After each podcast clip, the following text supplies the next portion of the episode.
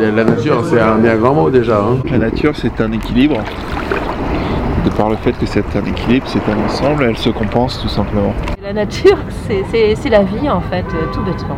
La nature, c'est c'est forcément une représentation, euh, c'est c'est une idée, c'est quelque chose qui surgit de, de notre histoire, de, de nos expériences. La nature est très bien faite, elle est pleine de ressources, de créativité. La nature, euh, elle, est, euh, elle- est fragile parce que on lui fait pas confiance. On essaye de la magnifier, de la montrer, de la mettre en valeur, et en même temps, on est tout le temps en train de la maîtriser. Il y a un lien qui se perd. Je pense qu'on est de moins en moins euh, au contact de la nature, qu'on sait de moins en moins interpréter euh, certains signes. La nature, pour moi, c'est de l'observation et de là s'adapter, nous. C'est à nous de nous adapter à la nature et pas l'inverse. La nature, elle aimerait bien se venger, mais l'homme détruit tout de toute manière. Je ne sais pas si la nature se venge, mais ce qu'elle nous dit, c'est respectez-moi parce que je souffre horriblement. Bah, la nature, de toute façon, euh, elle se maîtrise d'elle-même. Elle ne peut pas se venger. Elle ne fait que compenser les déséquilibres causés par, euh, par l'humain. Ce rapport un peu ambivalent qu'a l'être humain à la nature, qui est euh, la nature nourricière, hein, il en est issu, euh, et, euh, et c'est la nature qui va le nourrir, qui va le faire vivre, mais en même temps, cette nature le dépasse complètement, euh, le domine, et, euh, et donc euh, on peut en avoir peur. L'écologie, ça coûte cher, mais c'est indispensable. Il y a des rapports qui disent qu'on arrive dans l'ère des pandémies justement à cause de la question écologique. La question écologique, ça veut dire quoi? Ça veut dire est-ce qu'on sauve l'homme ou est-ce qu'on sauve la planète? Moi, je pense que la- dans l'absolu, la planète, elle se sauvera. Je suis pas pour l'écologie quand il y a des grèves, des manifestations, qu'on casse tout. C'est plus de l'écologie, c'est de l'extrémisme. J'essaye de, voilà, de m'engager de plus en plus dans des actions puisque pour moi c'est le seul moyen aujourd'hui de mettre la pression et, euh, et, et voilà, de plus croire euh, en les politiques. Moi, je suis pas du tout politique, machin, mais eux, ils rentrent dans aucun truc de, de, de, de leur truc, dans le, de leur. Je sais pas quoi. là. Comme 26. Comme 26, je sais pas quoi, ils en ont rien à foutre. Non, je pense pas que ça se passe au niveau politique, au niveau du gouvernement. Je pense qu'il y a effectivement des gens qui, qui ont des actions ou qui, qui, qui testent des choses. L'éco-anxiété aujourd'hui ça touche de plus en plus de monde. Plus on est euh, averti de ce qui est en train de se passer, plus c'est euh, angoissant. Je suis une très jeune grand-mère et je suis extrêmement angoissée de ce qu'on laisse à nos enfants et petits-enfants. Les générations futures vont devoir payer vraiment euh, cher les erreurs de, de l'exploitation. Les générations euh, présentes doivent toujours un peu, euh, disons, euh, critiquer les générations passées parce que euh, ce qu'elles vivent actuellement, c'est les conséquences des générations passées. Ma plus grande peur c'est papa pourquoi vous n'avez pas plus agi en fait? Pourquoi comment ça se fait que les choses n'ont pas été plus vite? J'ai plein de potes qui, euh, et moi aussi d'ailleurs, qui se voient même pas avoir un enfant ou un truc comme ça pour euh, avoir peur de l'avenir. On devrait plutôt chercher avant tout à revoir notre manière de consommer pour euh, être plus euh, vert entre guillemets euh, que se dire ok je fais pas d'enfants. Nous, on travaille dans le commerce alimentaire et euh, on a des quantités d'emballage mais qui sont phénoménales. Ça remonte à il y a 200 ans où on a beaucoup consommé et on n'a pas cherché forcément à se poser la question euh, de l'environnement. On a voulu faire de la productivité en détruisant certaines choses pour contrôler. Moi, ça me fait doucement rire. Euh, L'année dernière, avec le confinement, c'est Ah, tiens, et on a redécouvert qu'il y avait des agriculteurs en France. Euh, Oh, euh, mangeons local, euh, mangeons frais, mangeons sain. Euh, et cette année, ils nous ont oubliés, là. euh, plus personne mange, euh, c'est fini. Hein, on retourne au McDo, on retourne aux saladettes toutes faites. il se passe quoi? La pêche sous-marine, c'est certainement un- une des façons les plus intelligentes de consommer le poisson parce que on a l'opportunité d'observer le milieu, d'apprendre à le connaître et de choisir le poisson qu'on va prélever. Moi, je vis avec des animaux, je les adore. Je peux pas manger du cochon maintenant. Euh, je les respecte trop, c'est la vie, quoi. Je peux pas bouffer mes copains. Si tu manges euh, euh, la viande qui vient, euh, qui est plutôt locale et qui n'est pas une produite à une échelle euh, euh, de- de- extrême pour chercher à faire un profit, euh, ça ne pollue pas non plus tant que ça. Crois que le monde agricole, c'est parfois éloigné de la nature parce qu'il est soumis à des contraintes techniques énormes et de rentabilité. On est en, agriculture raisonnée, attention, on est en raisonné.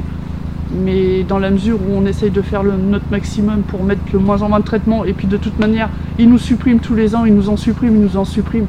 Donc de toute façon, passe un moment, euh, les traitements, euh, on n'en aura plus. Il y avait des importations des, des Panamax de surtout de soja qui arrivaient du Brésil avec des teneurs en OGM à 65% pour nourrir le bétail breton, alors que les agriculteurs bretons n'ont pas le droit de faire d'OGM. Pourquoi à 2000 km ils ont le droit de mettre des produits que nous, ça fait 5 ans qu'on n'a plus le droit de mettre? Euh, L'histoire du réchauffement climatique, je sais pas quoi. Rien à dire puisque tout le monde s'en fout. Moi, ça fait euh, 25 ans que, par exemple, je prends la température de la Méditerranée et je m'aperçois qu'elle augmente. On a de plus en plus de mal à, comment dire, à anticiper les, les aléas climatiques. Malheureusement, ces dernières années, on a constaté une, une diminution énorme du nombre de poissons. Quand on apprend euh, que 68% des animaux sauvages vertébrés en 50 ans dans le monde ont disparu, que 30% de la population des oiseaux en France euh, a disparu. Il y a des espèces qui sont en état d'urgence. Il y a beaucoup de- d'espèces de requins qui sont en voie d'extinction, par exemple. Pour 90%, euh, alors on les a exterminés, c'est-à-dire qu'il reste à peu près euh, 10% des requins dans les océans. On a des oiseaux qui, euh, qui viennent de- de- d'endroits un, peu plus, un peu plus chauds, c'est-à-dire que qu'on ne voyait pas en Ile-de-France et qu'on voit beaucoup plus maintenant. Le circuit naturel de, de, de, de, de production de la plante, eh ben, il ne sait plus où il en est. On a encore le temps euh, de pouvoir euh, limiter euh, voilà, le réchauffement climatique et de pouvoir sauver euh, ce qu'il y a de beau ici. S'il n'y a pas un moment une- quelque Ouais. chose qui se fait euh, au niveau de la société, euh, ça, ça, va pas- ça- ça aura très peu d'impact, c'est ça le problème. Je ne crois pas au collectif et à l'individu. Moi, je pense plus que c'est l'individu qui, qui va, par ses actions, qui va, euh, qui va mettre euh, un collectif. Pierre Rabhi euh, dit, il dit euh, moi seul je ne peux pas changer le monde, mais si chacun y met un petit peu du sien, c'est comme ça qu'on va y arriver. On aura bien du mal à protéger euh, quelque organisme que ce soit si on ne le comprend pas, si on si on comprend pas les signes. On peut faire soi-même des petits gestes, euh, essayer de faire attention aux, aux ampoules qu'on utilise, les piles qu'on utilise, euh, le frigo, de la façon dont on le remplit, euh, gâcher le moins possible. C'est pas des tout petits trucs qui vont changer quoi que ce soit. C'est euh, il y a qu'à regarder des trucs à la télé, la Chine, les États-Unis. Il faut trouver aussi le juste milieu pour pas euh, qu'on ait un cadre de vie où euh, les individus soient totalement restreints. Euh, parce que aussi, ce qui pollue le plus pour le moment, c'est l'industrie. Certes, il y a une urgence, il faut, faut, faut actionner, quoi. C'est de l'action qu'il faut. C'est plus du tout des paroles, c'est de l'action. L'observation, elle est faite hein, depuis longtemps. La philosophie du souffle qui est développée par Emmanuel Cochilla avec euh, une phrase qui m'avait marqué qui disait euh, Notre vie commence par un premier souffle et se termine par un dernier souffle. Vivre, c'est respirer et embrasser son propre souffle, toute la matière du monde. Et puis voilà, sinon la nature, c'est la nature. Hein. Papa, papa dans maman.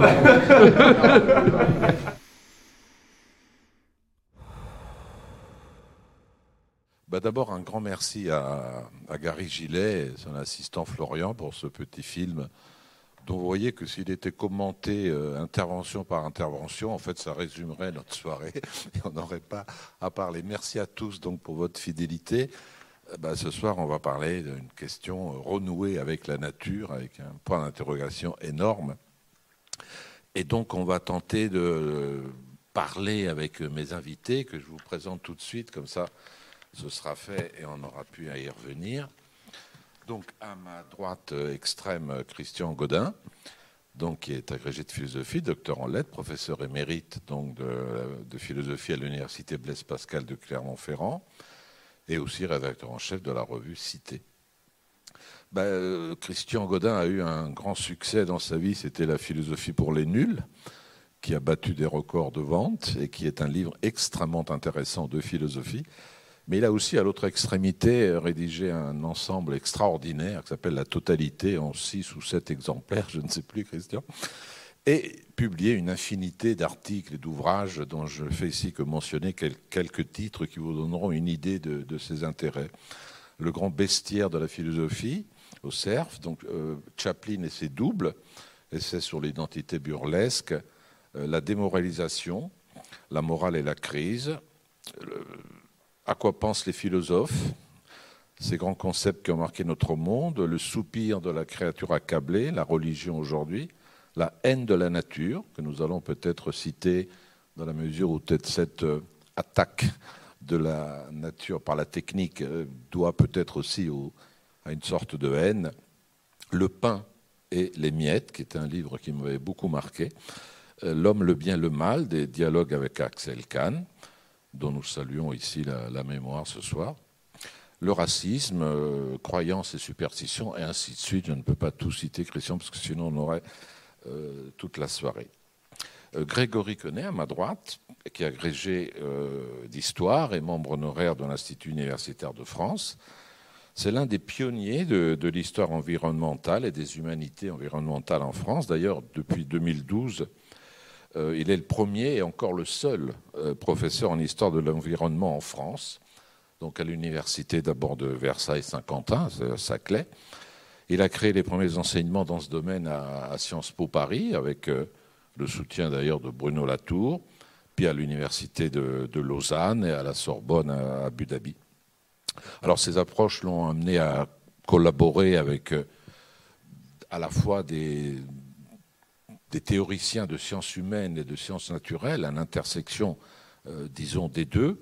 Il a eu affaire à travailler avec des climatologues, avec des sismologues, et parmi ses œuvres, euh, Versailles, une histoire naturelle, qu'est-ce que l'histoire environnementale, un champ vallon, les tremblements de terre au XVIIe et XVIIIe siècle, la naissance d'un risque, et enfin, il a édité en, trois CD, je crois, La pensée écologique, histoire philosophique du rapport de l'homme à la nature, qui nous concerne ce soir particulièrement. Au centre, donc, Caroline Lejeune, qui est diplômée d'un doctorat de sciences politiques donc, et de deux masters de recherche en sciences politiques à l'université de Lille 2 et en philosophie politique à l'université de Lille 3. Donc elle enseigne la sociologie politique et la théorie politique. Elle a co-dirigé le master développement soutenable de Sciences Po Lille de 2013 à 2016. Et actuellement, elle est première assistante à l'Institut de géographie et de durabilité de la faculté des géosciences et de l'environnement de l'Université de Lausanne. J'ai tout dit dans l'ordre parce que c'est très long. Donc elle est spécialiste euh, de politique de la durabilité forte. Et il vient de présenter donc euh, l'ouvrage de, Françoise Daubonne qui s'appelle Naissance de l'écoféminisme, dont je vous reparlerai à la fin. Et euh, beaucoup, beaucoup d'articles dont je vous lis les titres parce qu'ils vous donnent une idée de, ses intérêts. Euh, les valeurs de la nature en politique, justice sociale et durabilité, la rencontre est-elle possible?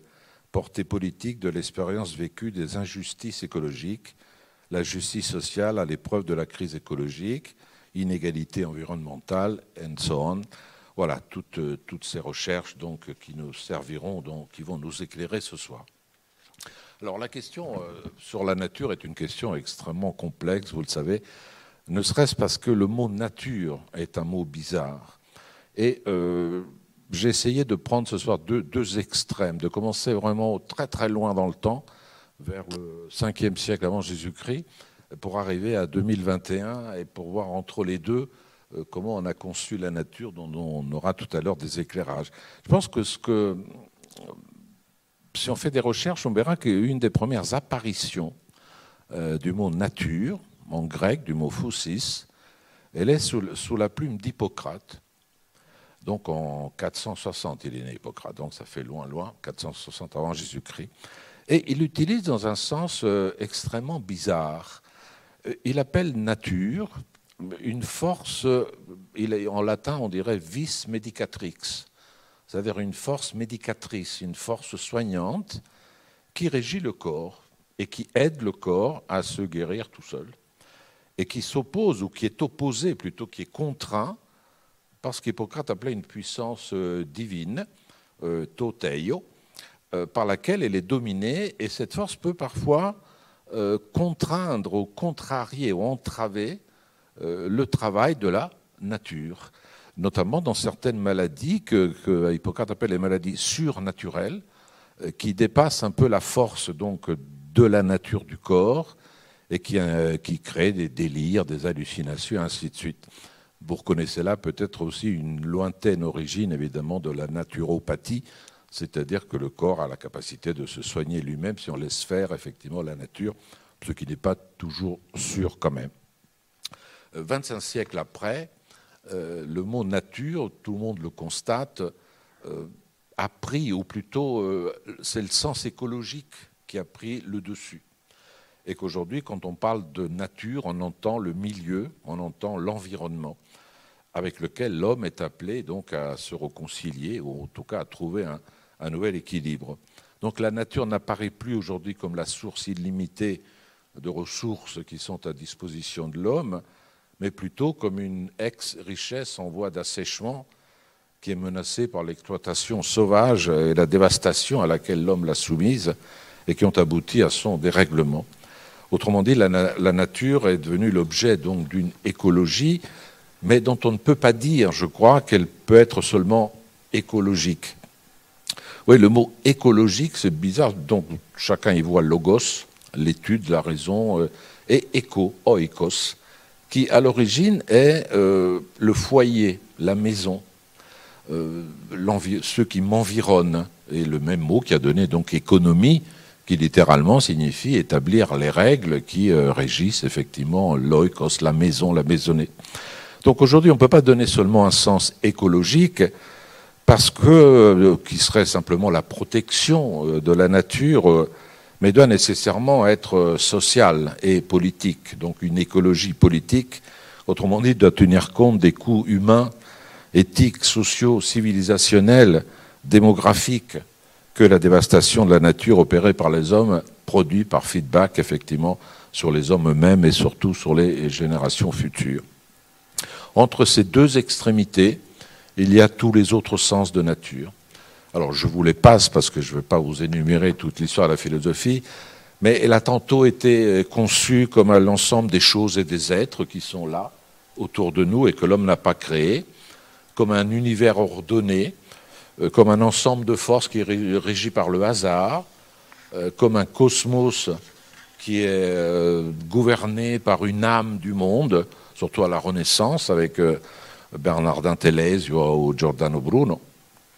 La réalité qui est sujette au devenir, l'ensemble de la réalité sujette au devenir, au changement, et qui donc est le lieu de l'erreur. Ça peut être aussi la création, donc tout simplement la création, qui serait, qui n'exclurait que Dieu. Dieu serait natura naturans, la nature qui nature, et euh, la création serait la natura naturata, c'est-à-dire la nature créée effectivement par Dieu. Et puis le, des tas d'autres sens, des fois c'est devenu simplement Dieu, Dieu ou la nature qu'on trouve chez Spinoza, l'ensemble des phénomènes qui sont soumis aux lois naturelles. Et là, on commence à changer les choses. Je pense à la phrase de Galilée, oui, la nature, c'est un grand livre écrit en caractère mathématique. Et c'est de là peut-être qu'est né euh, qu'a prospéré le vers, dans la mesure où il est écrit en caractère mathématique, l'homme mathématicien peut la comprendre, et de là à dire peut la transformer, peut l'exploiter, il y a quand même un pas facile à, à franchir. Et puis c'est aussi conçu comme un grand organisme soumis à des forces incessantes qui ne sont pas mathématiques, mais qui, par leur continuelle transformation, créent par exemple la beauté, créent la perfection des choses, Là, vous reconnaissez peut-être une conception plus romantique. Ou alors c'est simplement le règne de la nécessité qui s'oppose au règne de l'esprit, au règne de la liberté qui serait celui de l'homme. Enfin, c'est la ressource dite infinie que la technique peut exploiter, qu'elle peut maîtriser. Et là, chacun pense effectivement à la prémonition ou à l'avertissement ou au, mauvais augure de Descartes qui nous conseillait d'en être le maître et euh, le possesseur. Donc, vous voyez qu'entre en 25 siècles, le sens a changé complètement et aujourd'hui, effectivement, domine celui sur lequel nous allons peut-être réfléchir ce soir, qui est euh, le sens écologique qu'on peut donner au mot nature. Le mot nature en lui-même, je le dis pour ceux qui ne l'auraient pas su encore, euh, il y a le radical gnan en latin qui correspond au radical gen en grec, qui a donné engendré, géniteur. La nature, c'est ce qui est né, ce qui est apparu.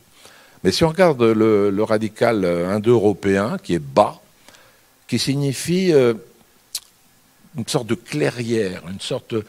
C'est très heideggerien ce que je dis là. D'ailleurs, Heidegger aussi a développé cette idée sur le phos de, qui existe dans phénomène, qui signifie la lumière. la lumière. Donc c'est peut-être, oui, au sens propre, presque, j'oserais traduire par venir au jour, apparaître dans, dans la lumière. Et si on va un peu plus loin, c'est l'être qui s'illumine en venant, ou qui en venant crée la lumière, et j'ajoute entre parenthèses, et dissipe les ombres du mythe ou les ombres de la religion. Donc il y a dans cette idée de nature une sorte d'éclosion, de naissance, qui crée quelque chose comme une lumière. C'est ça le sens originel qui s'est dispatché, parfois perdu, dans les sens que je vous ai indiqués. Mais on va voir ça peut-être de plus près avec Christian Godin, qui va nous euh, rappeler aussi comment la philosophie a, conçu euh, la euh, nature. Bien, merci, merci pour cette invitation. merci à toute l'équipe des rencontres philosophiques de Monaco. Pour répondre à la question de savoir si on peut renouer avec la nature, il faut évidemment partir d'une définition au moins minimale. Et me semble-t-il, la définition la plus claire et en même temps la plus englobante qu'on puisse donner euh, de la nature est d'ordre négatif. C'est-à-dire que la nature peut être définie comme euh, tout ce qui est antérieur au travail humain et ou indépendant de celui-ci. C'est-à-dire que c'est par opposition au travail de l'homme, et le travail commence avec la pensée, avec le geste, avec le comportement, euh, avec l'être de l'homme lui-même d'ailleurs, comme euh, on y fera allusion. Si bien qu'on pourrait dire en termes euh, un peu compliqués, en termes kantiens, que la nature c'est l'origine, puisqu'elle est antérieure, indépendante, et que cette origine, comme elle est a priori, c'est-à-dire en dehors de toute expérience, on peut la définir, euh, la qualifier en termes kantiens de transcendantale. Si bien qu'on pourrait dire la nature, c'est la condition transcendantale de l'existence euh, d'Homo sapiens, c'est-à-dire de l'espèce dont nous faisons tous partie, euh, qui ne s'est pas inventée elle-même, d'où la croyance en une création divine, et qui, de fait, ne doit son caractère naturel qu'à cette origine, comme nous allons le montrer euh, tout de suite. Euh, quand on dit renouer avec la nature, ça suppose, ça présuppose qu'il y a eu lien, puisque renouer veut dire refaire du lien. Ça suppose que quelque chose a été dénoué et que par conséquent, il convient de refaire le nœud qui a été euh, perdu, tranché. Or, rien n'est plus problématique que cette idée de lien entre l'homme et la nature. Je prends tout de suite euh, cet exemple qui montrerait que dès l'apparition d'Homo sapiens, donc de cette espèce dont nous faisons biologiquement partie, puisque les 7 milliards d'hommes qui peuplent la Terre font partie non seulement de la même espèce, mais de la même variété de cette espèce, euh, dès la préhistoire, donc aussi loin qu'on puisse remonter euh, dans les documents, dans les vestiges. Euh, posons-nous la question de savoir si euh, l'artiste anonyme des grottes Cosquer, Altamira, Lascaux, enfin dont on sait que ces peintures remontent à 30 000 ans avant notre ère, est-ce que cet artiste qui était au fin fond des entrailles de la Terre, est-ce qu'il vivait dans la nature? Ne vivait-il pas davantage avec ses rêves, avec les images, avec les mythes qui étaient les siens? Euh, D'où viennent les bisons d'Altamira? Est-ce qu'ils viennent des bisons réels? Certes. Hein, puis la preuve, c'est que nous sommes capables de les reconnaître.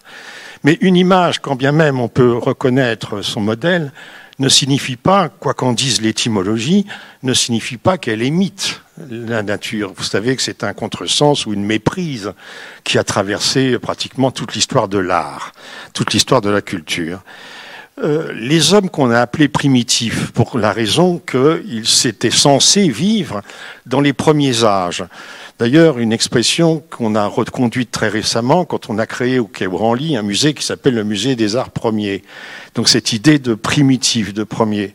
En fait, euh, quand on lit la littérature anthropologique, qui est censée nous dire, nous décrire la vie de ces hommes-là, et la chose, évidemment, l'observation vaut également pour les hommes de la préhistoire, et vous savez que l'analogie a été souvent faite entre les deux, eh bien on s'aperçoit en fait que ces hommes des sociétés traditionnelles vivent dans des artefacts de pensée, vivent dans un monde qui n'est pas la nature, qui est un monde, par exemple, euh, ce que les aborigènes d'Australie appellent le monde du rêve.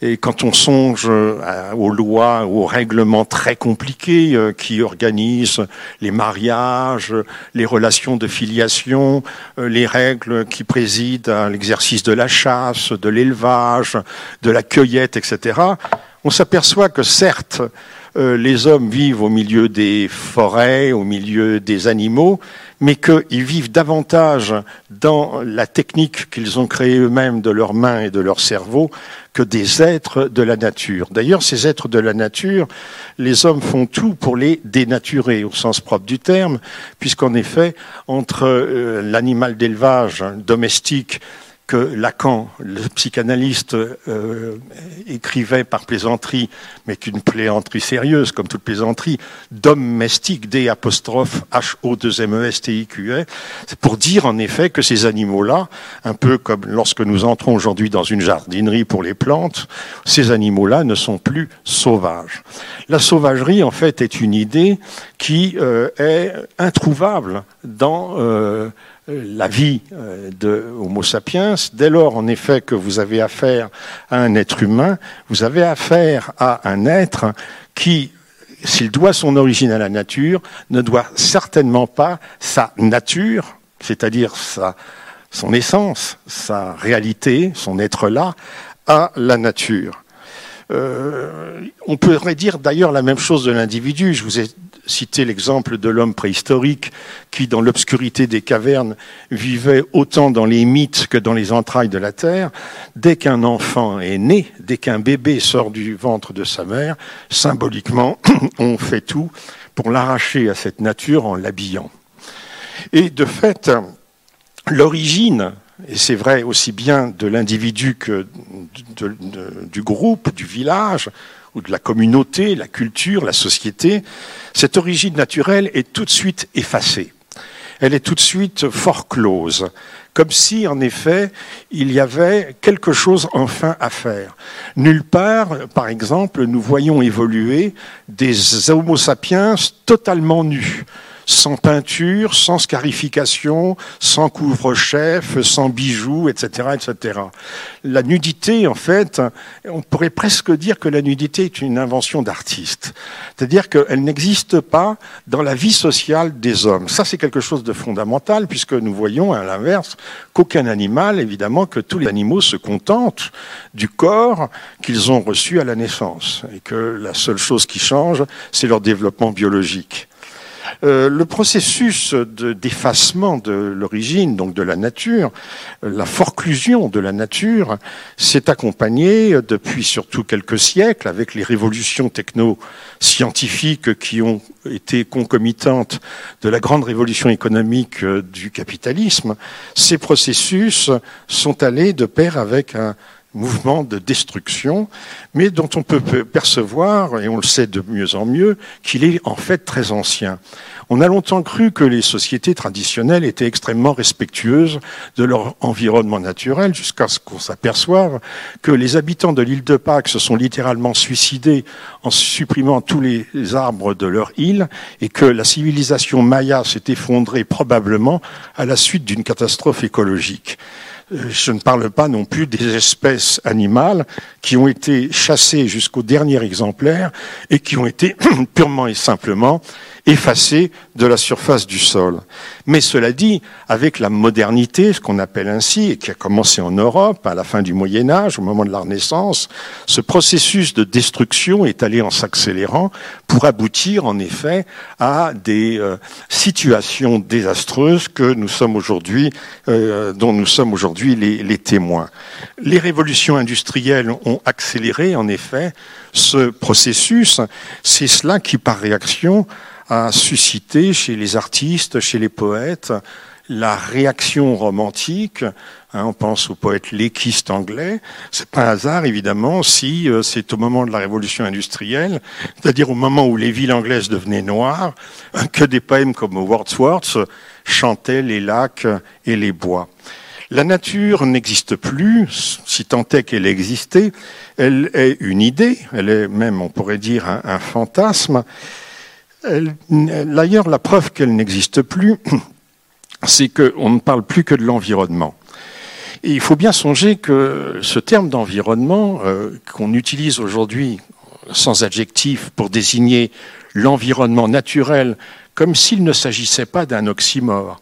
Ce terme d'environnement nous vient de l'anglais alors que c'est un terme d'origine française. Et jusque dans les années 70, on peut le constater en lisant la première édition de l'Encyclopédia Universalis, le terme d'environnement, jusque dans les années 70, a signifié en France le strict environnement humain, c'est-à-dire l'environnement familial, l'environnement professionnel, mais, euh, il n'y avait pas du tout à cette époque l'usage de ce qu'on appelle aujourd'hui l'environnement, c'est-à-dire l'environnement naturel, qui est une expression, comme je disais, oxymorique, parce qu'il n'y a d'environnement que par rapport à l'être humain, par définition, puisque ça suppose en effet que l'être humain est le centre d'un cercle, d'une périphérie qui l'entoure et qui serait donc euh, la nature. Mais ce n'est plus la nature. Il y a dans, le monde aujourd'hui probablement plus de 150 États sur les 200 euh, ou presque 200 représentés à l'ONU. Il y a presque 150 États, 150 gouvernements qui ont un ministère de l'environnement. Nous n'en connaissons aucun, évidemment, qui a un ministère de la nature, et l'expression nous semblerait complètement farfelue. Le sens de la nature, le sens propre que la nature peut susciter chez un poète, chez un promeneur, qui n'est pas un sportif, c'est-à-dire qui n'est pas celui qui prend la nature comme un théâtre ou comme un stade d'opération, comme quelqu'un qui finalement euh, jouit comme Jean-Jacques Rousseau quand il faisait une promenade en barque sur le lac de Saint-Pierre en Suisse. Euh, le sens propre que la nature peut susciter en nous, c'est le sens de l'émerveillement. Et ce sens de l'émerveillement qu'on confond volontiers avec l'admiration est très différent de lui. Pourquoi? Parce que nous admirons les choses qui ont été créées par l'esprit, par le travail. Nous admirons une cathédrale gothique, nous admirons un produit de la technique. L'émerveillement, c'est être en présence de quelque chose qui n'est pas dû à nous, dont l'homme pourrait très bien être absent. L'émerveillement, c'est celui de la vie à laquelle euh, Robert Maggiori faisait allusion lorsque quelque chose surgit, une lumière, une nouvelle naissance, dont on dit très bien, d'ailleurs merveilleusement dans la langue française courante, qu'un bébé vient au monde.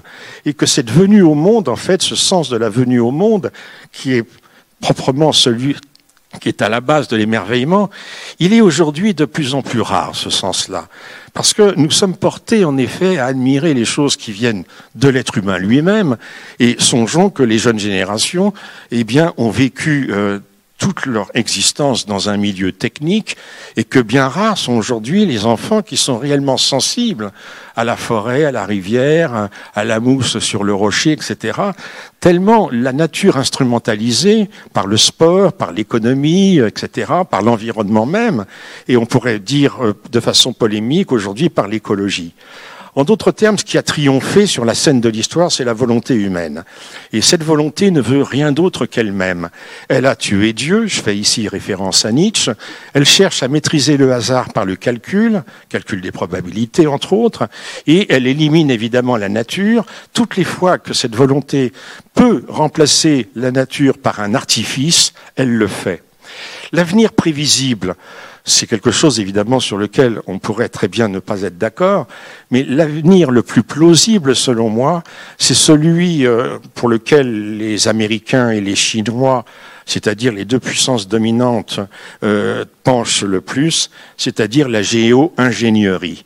C'est-à-dire que c'est un surcroît de techniques qui, dans leur esprit, dans leur idéologie, euh, pourra éventuellement résoudre les problèmes que la technique a posés elle-même et que c'est un surcroît de techniques qui pourrait, euh, en quelque sorte, préserver ce qui peut l'être de cette nature détruite. Donc voilà, euh, en gros, ce que je pouvais dire de façon très panoramique et très polémique aussi sur Très polémique question. aussi, d'ailleurs, on va y revenir après, parce qu'il y a des tas d'arguments qu'on va pouvoir t'opposer sur. euh, Enfin, je sais pas, c'est une vision assez curieuse de, de la nature, parce qu'on peut quand même reconnaître au moins que l'homme pour construire ce dont il avait besoin, y compris pour s'habiller, pour, pour peindre, pour peindre sur une paroi, a dû quand même tenter de découvrir un certain nombre de secrets qui étaient dans la nature, ne serait-ce que pour cultiver, pour savoir comment le raisin mûrit, comment on fait le fromage. Il a bien été obligé de,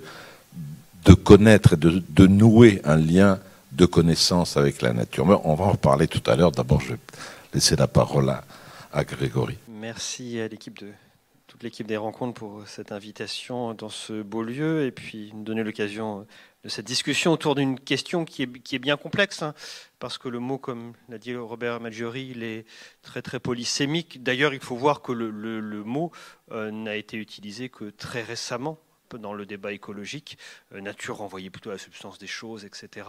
Euh, et ce n'est pas un hasard si d'autres mots étaient utilisés. Le mot qui, en français, hein, jusque dans les années 1960, était le mot dominant, c'était le mot milieu. Hein, pour ce dont on parle, c'est-à-dire une réalité naturelle. Et, quand le mot environnement a surgi, il a été vu comme un mot technocratique venant comme une traduction de l'anglais. Hein.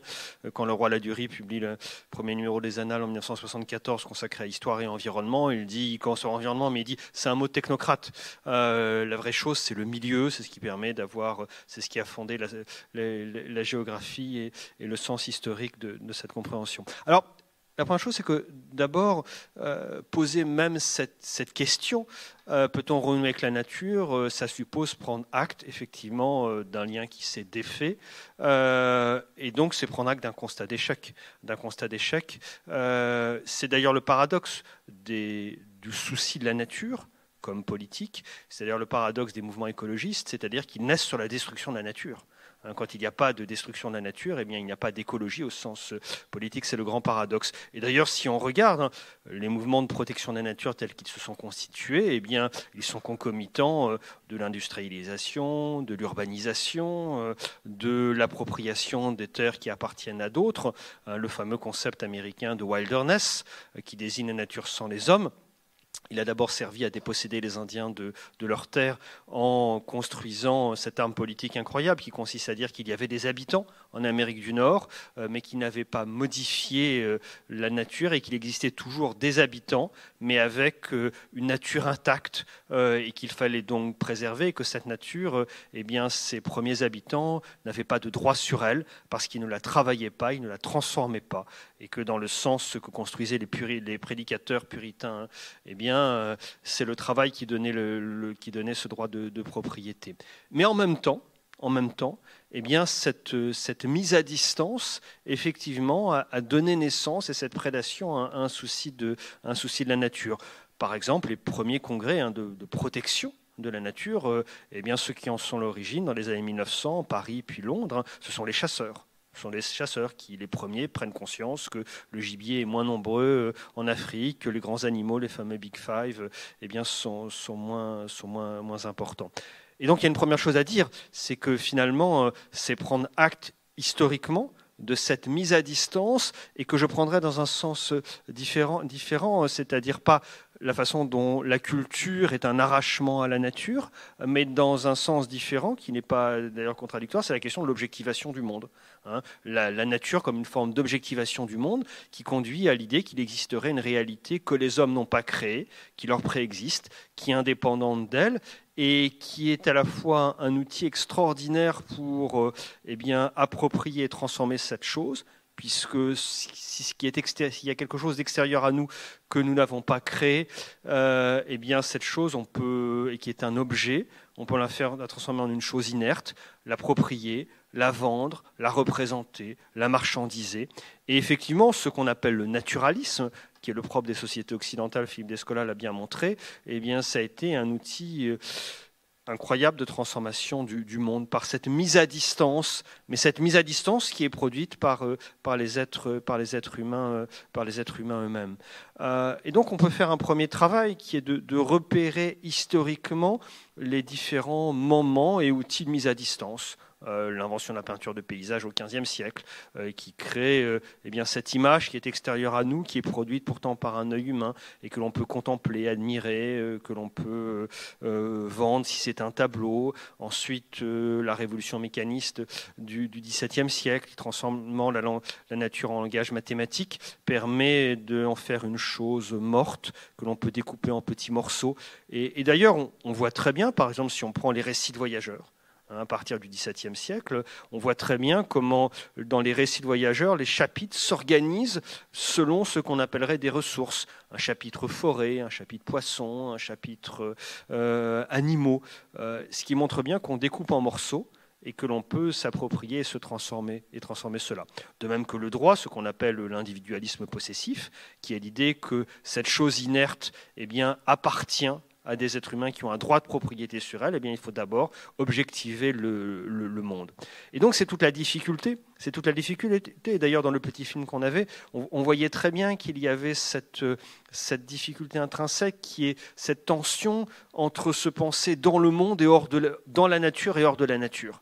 ça revenait même dans l'usage des pronoms hein, que les gens utilisaient. Il y avait, euh, eh bien, c'était, il y avait cette, cette contradiction. Et, ce qui m'amène à un deuxième point, c'est que cette critique du concept de nature, est-ce qu'elle peut nous amener à repenser euh, ce concept-là, à le repenser dans un sens différent, euh, tout en en faisant euh, la critique la plus implacable? c'est le projet de l'histoire environnementale. Le projet de l'histoire environnementale, lorsque l'histoire environnementale est née dans les années 1970 aux États-Unis, c'était dans un contexte qui était les luttes contre les guerres du Vietnam euh, et les manifestations pour les droits civiques. Le point commun entre les deux étant euh, la dénonciation des rapports de force, la prise de conscience que l'impérialisme américain était aussi un impérialisme écologique, les destructions écologiques pendant la guerre du Vietnam, et la conviction que c'était le même combat euh, lutter pour les Afro-Américains, pour les différentes minorités et lutter pour les non-humains. Lutter pour les non-humains, c'est avec une différence en revanche, c'est que lutter pour les non-humains, c'était se faire le porte-parole d'êtres qui ne parlent pas eux-mêmes. Il n'est pas possible de leur redonner une voix. Et donc, dès le départ, il y avait une, tension épistémologique qui fait partie aussi du problème. Parce qu'on peut très bien dire que cette question de la nature, ce n'est pas une question simplement d'ontologie, c'est-à-dire de classement des êtres hein, dans le monde, mais c'est aussi un problème épistémologique de compréhension. Est-ce que pour connaître, on n'a pas besoin de séparer? Lorsque on revient souvent, c'est une idée qu'on entend souvent aujourd'hui, hein, c'est de dire il faudrait remettre en question la séparation entre les sciences de la nature et les sciences de la culture, entre, euh, entre les différentes disciplines. Euh, c'est un argument qui est euh, extrêmement intéressant, que je, partage, mais dans, un, certain sens auquel je reviendrai tout à l'heure. Mais néanmoins, si on revient au moment où la séparation s'est faite, hein, lors du débat sur ce qu'on appelle la querelle de l'historicisme en Allemagne dans les années 1780-1880, ceux qui font ça, hein, des gens comme Dilthey ou Windelband, ils disent, ils disent pas qu'il y a deux ordres de réalité différents, mais ils disent pour connaître, il faut séparer. Hein, pour connaître, il faut séparer. donc, c'est une question épistémologique et pas simplement, et pas simplement euh, ontologique.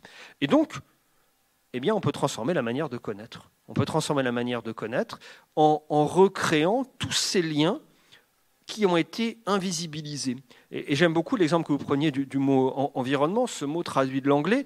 Et si on remonte un petit peu avant, c'est effectivement euh, un mot euh, d'origine médiévale. L'environnement, c'est drôle, hein, ça apparaît donc dans les années 1960 comme une traduction de l'anglais, mais en fait c'est un mot français qui est passé en anglais par les invasions anglo-normandes, euh, qui a été oublié en français et qui est revenu comme une traduction de l'anglais. Mais le mot médiéval est extrêmement intéressant parce que l'environnement, c'est les clôtures qu'il y a autour de la maison ce sont les bordures.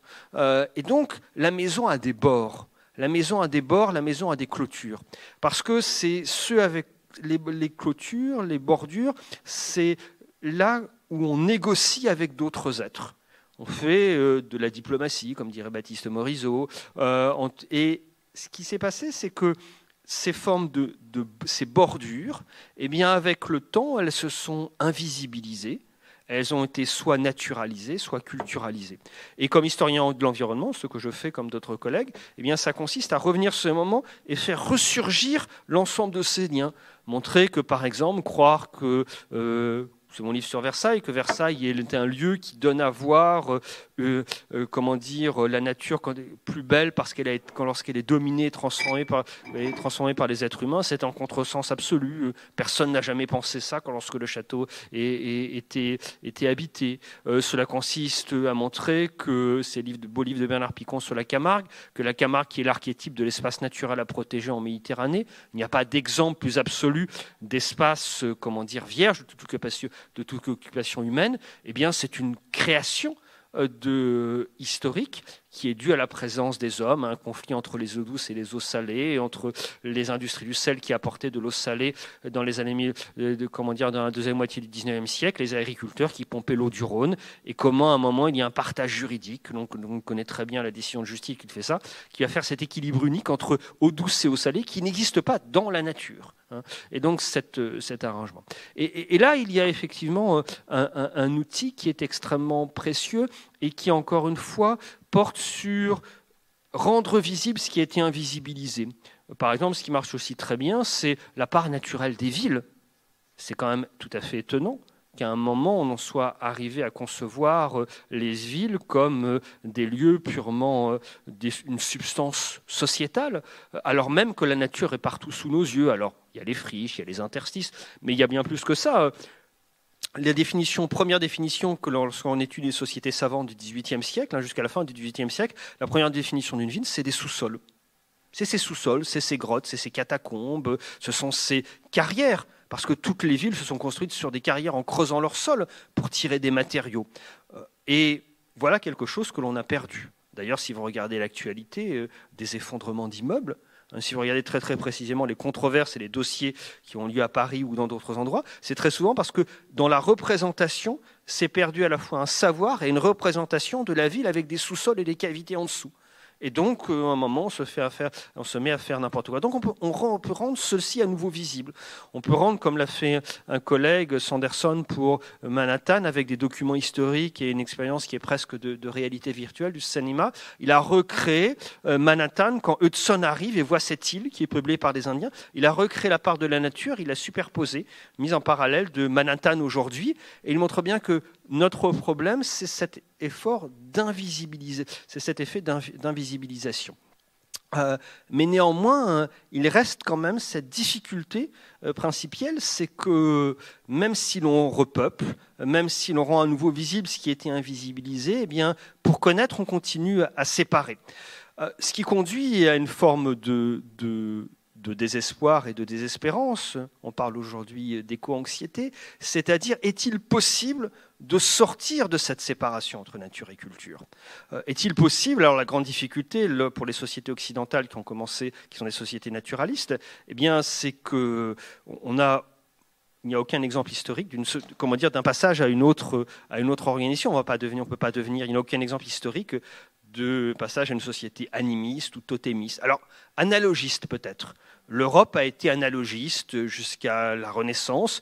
L'analogisme, ça consiste à penser qu'il y a, euh, comment dire, euh, qu'il y a euh, que tous les êtres sont différents, à la fois euh, comme, euh, intérieurement et, physiquement, mais qu'il y a des réseaux de correspondance invisibles que l'on peut déchiffrer. Euh, c'est l'origine de ce que vous connaissez sous la forme d'horoscope, qui a été d'abord une science tout à fait officielle, hein, l'astrologie, qui était placée jusqu'à la fin du XVIe siècle à la même hauteur que l'astronomie, et qui déchiffrait ces, réseaux de correspondance. Dans ce livre, le premier livre que j'ai écrit sur les tremblements de terre en France au XVIIe et XVIIIe siècle, si on regarde les registres paroissiaux, par exemple les annotations que portent les curés lorsqu'il y a des tremblements de terre ou des catastrophes, eh bien, ils écrivent jusqu'au début du XVIIIe siècle que tel tremblement de terre annonce la mort d'un souverain, annonce des épidémies, des pestes, non pas parce qu'il y aura un lien de causalité, ce n'est pas le tremblement de terre qui va faire mourir le souverain, mais parce qu'il y a des réseaux de correspondance et la nature est un, livre à déchiffrer. Euh, ça, c'est quelque chose d'intéressant. Euh, mais néanmoins, il faut bien être conscient que nos institutions, nos manières de posséder, nos manières d'organiser sont construites sur tout à fait autre chose. Hein, donc on peut bien avoir des outils critiques, mais il n'empêche que l'ensemble de nos institutions sont conçues sur des séries de partages et de, de mise à distance. Et, c'est d'ailleurs euh, toute, la, difficulté. Et la difficulté est même encore plus grande, c'est que si on regarde l'ensemble des peuples qui occupent la planète aujourd'hui, eh bien tout le monde ou presque est devenu naturaliste. C'est-à-dire que même les peuples qui ont d'autres manières d'organiser les choses, d'identifier les choses, de les relier, eh bien, sont rentrés dans un système qui est un système juridique, qui repose sur le droit de propriété, un système de défense qui se repose sur la valeur de la nature, qui est déjà une manière de séparer qui est déjà une manière de séparer. Une société première, un peuple amazonien, pour défendre ses droits, il est obligé d'aller devant un, devant un tribunal et de dire ceci m'appartient. Ce qui est déjà euh, eh bien, euh, un échec par rapport à leur, euh, à leur, mode, de, à leur mode de vie euh, et, un changement profond par rapport à, à tout ce qui leur liait. Eh bien, la voie, et ce sera mon dernier point, c'est que en réalité, je pense que, que la seule manière de s'en sortir, eh bien, c'est de, c'est par la question du temps et de l'historicité. Alors pas de l'histoire comme discipline, mais quelque chose de beaucoup plus vaste, et, de revenir à ce que vous disiez, c'est-à-dire que la nature, à la nature processuelle, à la nature, d'ailleurs c'est les deux sens, hein, la nature naturée et la nature naturante, hein, euh, l'objectivation et la nature comme processus qui est une question philosophique classique. hein. Le, cours de, de Merleau-Ponty au Collège de France sur la nature est consacré à cette, à ce- à cette question-là. Mais la prendre dans son sens plein et se rendre compte qu'il y a dès l'objectivation du monde, dès l'appropriation, dès la transformation écologique profonde, il y a cette tension qui est là et qui habite, les sociétés. C'est, on a parlé du modèle de, de mathématisation du monde, qui est le modèle mécaniste, transformer la nature en langage mathématique, eh bien, il y avait au même moment un modèle qui était concurrent et qui était aussi fort, qui était le modèle de l'histoire naturelle. C'est le fameux texte de Goethe sur la métamorphose des plantes en 1826, hein, dans lequel il lie à des phénomènes qui ne s'expliquent pas en langage mathématique, qui ne s'expliquent pas par des relations mécaniques, par des liens de causalité, parce qu'ils ce sont des phénomènes qui procèdent par engendrement. Et l'exemple qu'il prend, il dit, eh bien, la feuille n'est pas contenue en puissance dans la tige. La tige n'est pas contenue en puissance dans la racine. Et cette processualité, elle est donc métamorphose et transformation. C'est d'ailleurs tout un courant qui est extrêmement important, qu'on appelle la morphologie. Euh, La morphologie qui a, donné naissance à la biologie des images, quelque chose qui a été très important pour Lévi-Strauss, c'est Warburg. etc. C'est tout un courant oublié, hein, oublié mais qui a été extrêmement puissant pour Diderot. hein. Dans les années 1570, hein, Diderot pense que l'histoire naturelle va l'emporter contre le langage mathématique. Euh, et ça n'a- pas été le, cas.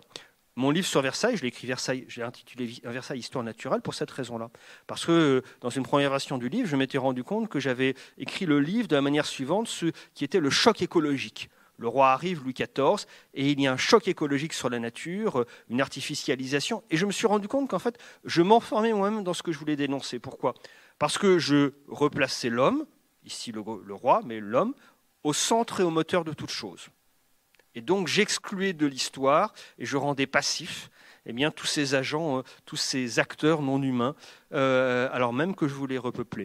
Et la deuxième chose, c'est que eh bien, euh, je, je rentrais dans ce modèle mécaniste de, de causalité. Et le livre, il organisait toute autre chose, d'où le plan, la naissance, la régénération, la croissance et la mort.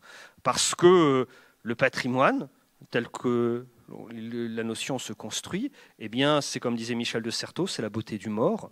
C'est d'ailleurs ce qu'est Versailles aujourd'hui, un lieu sépulcral qui devrait nous inquiéter, c'est-à-dire euh, un lieu qui n'est plus habité, où il n'y a plus les animaux qu'il y avait, il n'y a plus de loups, il n'y a plus de lapins, il n'y a plus d'eau qui déborde, ça sent plus mauvais. Euh, et, donc, c'est un lieu qui est vidé de l'ensemble de ces substances et de ces relations-là.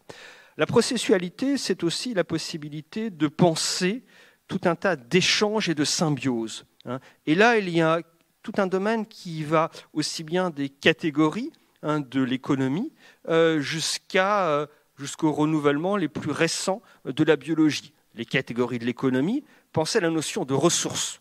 Ressources qui veut dire approprier euh, la banque, le stock. Dans l'économie néoclassique, hein, la ressource naturelle, c'est défini comme un stock dans lequel on puise.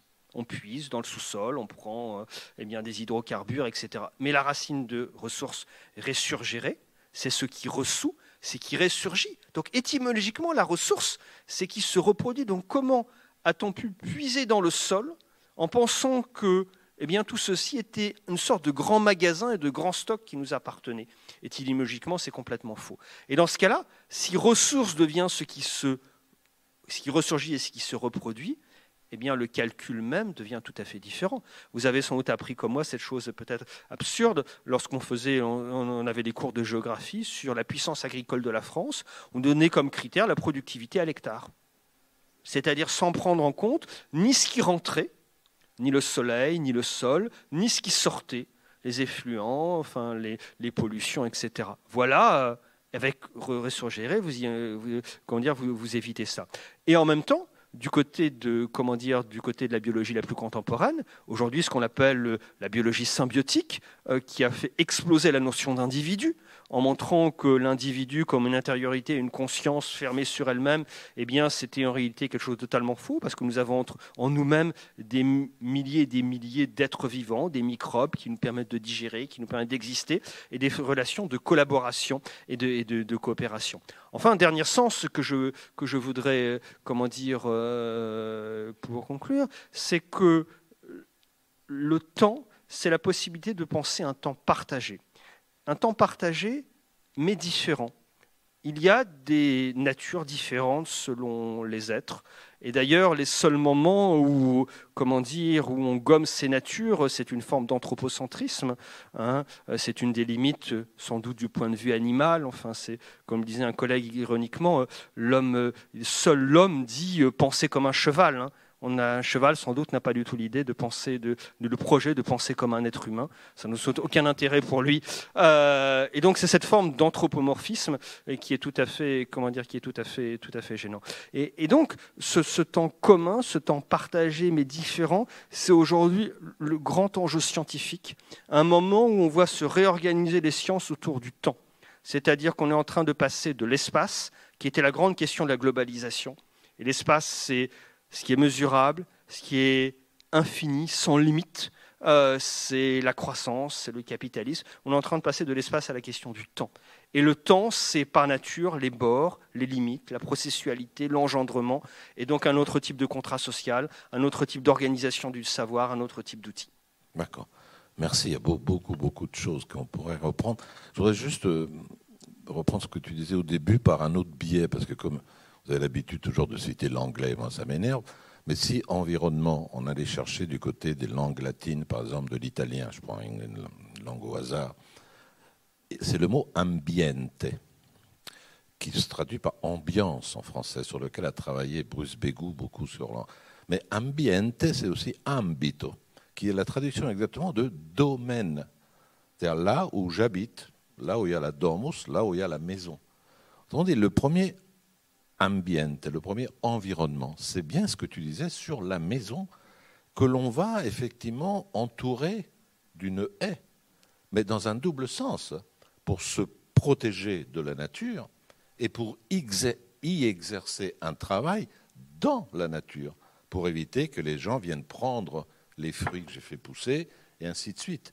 Donc d'emblée, il y a question de la bordure. Si bien que, et là je pense que je vais faire un lien avec, miraculeux avec l'intervention de Caroline Lejeune. Du coup, si je veux défendre, comme ça s'est passé dans la conquête de l'Ouest, les droits de ceux qui habitent sur la terre, sur, ce lopin de terre, je ne peux pas ne pas en même temps défendre la nature. Autrement dit, si je veux défendre les droits des, des Navarros à vivre, je ne peux pas polluer leur rivière il faut que je la rende viable pour qu'ils puissent vivre. Donc euh, il y a une, liaison nécessaire entre, la, défense des droits des hommes et la défense des droits de la terre. Donc il n'y a, pas, de solution, il n'y a pas de, discontinuité entre les deux. On va peut-être y revenir. Là, je vais passer la parole à, Caroline Lejeune. Merci beaucoup et puis merci très bonne euh, très bonne liaison avec mon intervention. Merci pour votre accueil euh, si chaleureux depuis, euh, depuis hier et aux rencontres philosophiques de Monaco et à toute l'équipe qui fait un travail fabuleux pour que tout se passe bien pour les intervenants, pour le fond, mais aussi pour présenter des documentaires et des interviews comme on a vu en début de séance. Alors effectivement, là, on a abordé différentes manières de pouvoir avoir cette idée de nature et de cette construction de l'idée de nature entre une nature comme préservation, comme contemplation à travers le regard esthétique, euh, et aussi la question de la gestion des, ressources et euh, la manière de considérer finalement la nature comme un stock de ressources qu'on pourrait utiliser. Euh, et souvent, en fait, dans cette histoire de l'idée de nature, il manque un point fondamental qui est la question sociale. Dans quelle mesure, finalement, cette nature, si on n'est pas séparé d'elle, comment elle interpelle l'enjeu social et l'enjeu politique? Et c'est vrai qu'à travers toute cette histoire du préservationnisme, du conservationnisme et puis de l'extractivisme, clairement actuellement, on voit que cette question est un peu passée, et un peu mise de côté au profit d'une vision soit contemplative, soit très techniciste, soit très économique et très productiviste.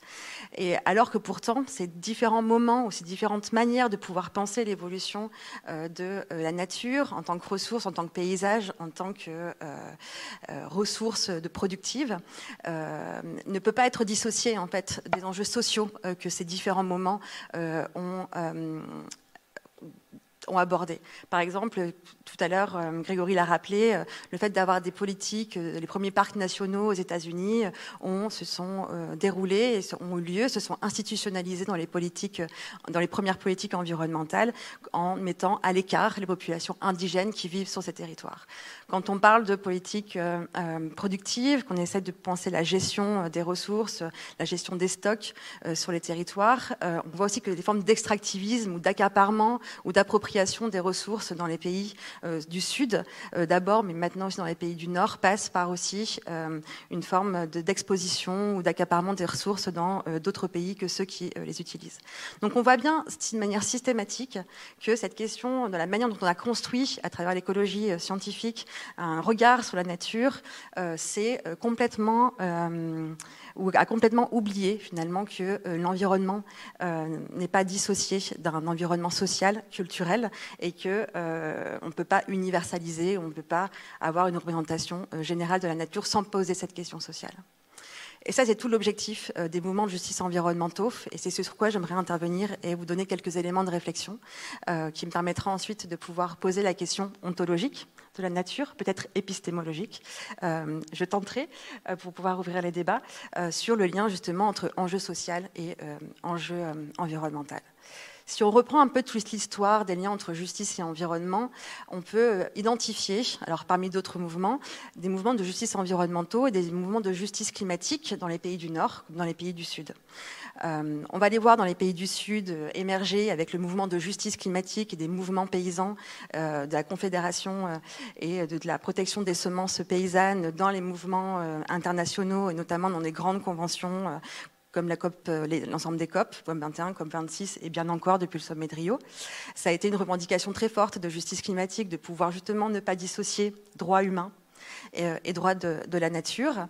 Mais on va le voir aussi dans les pays euh, du Nord, puisque on va voir aux États-Unis finalement naître des mouvements de justice environnementaux, qui sont des mouvements sociaux initialement, qui vont prolonger finalement la défense des droits civiques dans le sillage des mouvements de Martin Luther King à travers, par exemple, euh, des euh, figures comme euh, le pasteur Chevis, qui va avoir un rôle important dans le fait de pouvoir montrer que les populations qui sont en situation les plus exclues socialement, les plus exclues politiquement, mais aussi les, les plus qui sont les plus exclues pour, euh, aux États-Unis, le mot racialement, euh, sont aussi celles qui sont les plus exposées euh, à des risques environnementaux ou des populations qui sont les plus exposées aux risques climatiques. Donc, ce qu'a pu montrer de manière très forte des mouvements comme dans le Warren County, ça a été pouvoir montrer que un cumul d'inégalités entre une situation sociale euh, en difficulté, une situation d'injustice politique euh, par l'exclusion euh, vis-à-vis des origines et de la race afro-américaine, mais aussi de pouvoir aussi être exclu d'un point de vue environnemental, puisque ce cumul d'inégalités conduit à ce que des populations qui sont en situation de précarité et d'exclusion sont aussi celles qui vont développer de plus en plus de maladies. Premier point. On va voir aussi d'autres mouvements émerger, notamment le mouvement du Love Canal, qui va permettre de montrer, euh, à travers une mobilisation euh, de nombreuses femmes, euh, que sur certains territoires, on pouvait observer des conséquences liées à des pollutions, sur les malformations des enfants, mais aussi sur le développement des cancers et sur des problèmes liés à la natalité. Et ça va avoir un retentissement relativement important, ce mouvement, parce que ça va permettre de montrer que si vous êtes en situation de difficulté sociale, ce qui était le cas de ces populations, si vous êtes aussi en situation euh, euh, d'inégalité euh, environnementale, mais aussi en termes de genre, vous pouvez aussi être les plus soumises à des formes d'inégalité liées à l'environnement et aux inégalités sociales. Donc, encore une fois, un cumul d'inégalités sociales, un cumul d'inégalités liées aux enjeux politiques, enjeux de genre et enjeux environnementaux. Et ce cumul d'inégalités a donné lieu à ce qu'on appelle l'intersectionnalité, c'est-à-dire le fait que euh, vous pouvez être positionné euh, dans différentes formes d'inégalité et que vous pouvez être exposé à euh, des problématiques liées à l'environnement. Alors c'est un sujet important parce que ça montre que euh, les activités euh, qui euh, vont avoir des conséquences sur la pollution, la pollution au plomb est très, est très connue, mais aussi des activités liées à l'extractivisme, à ses conséquences sur les territoires, mais aussi à des activités de prédation des ressources, a des conséquences sur des formes d'injustice sociale, politique et environnementale, et que ces injustices sociales et environnementales trouvent difficilement une réponse par les pouvoirs publics et notamment par les politiques environnementales qui vont se cibler essentiellement sur des politiques de euh, gestion des ressources ou de préservation, mais où la question sociale est très difficile à prendre en compte. On a pu le voir récemment hein, avec l'histoire de la taxe carbone, par exemple en France, euh, et l'histoire des gilets jaunes, mais on peut le voir aussi dans les boues à Gardanne euh, à Marseille, on peut le voir aussi dans des expositions liées au mercure dans l'Ain, et on voit de plus en plus en fait émerger dans le travail de la sociologie de l'environnement de nombreux cas euh, d'inégalité environnementale dans nos territoires, ce qui permet de pouvoir aussi attester de ces formes de cumul et d'injustice environnementale et de dire que ce n'est pas simplement un problème des pays du Sud, mais c'est aussi un problème dans les pays du Nord. C'est un enjeu euh, important parce que dans un contexte de crise environnementale globale tel qu'on est en train de le vivre en ce moment, ce cumul d'inégalités aussi révèle un autre phénomène, c'est que euh, les personnes qui sont euh, le plus exposées à euh, des inégalités sociales, inégalités politiques et inégalités environnementales sont celles aussi qui sont le moins responsables des émissions de gaz à effet de serre.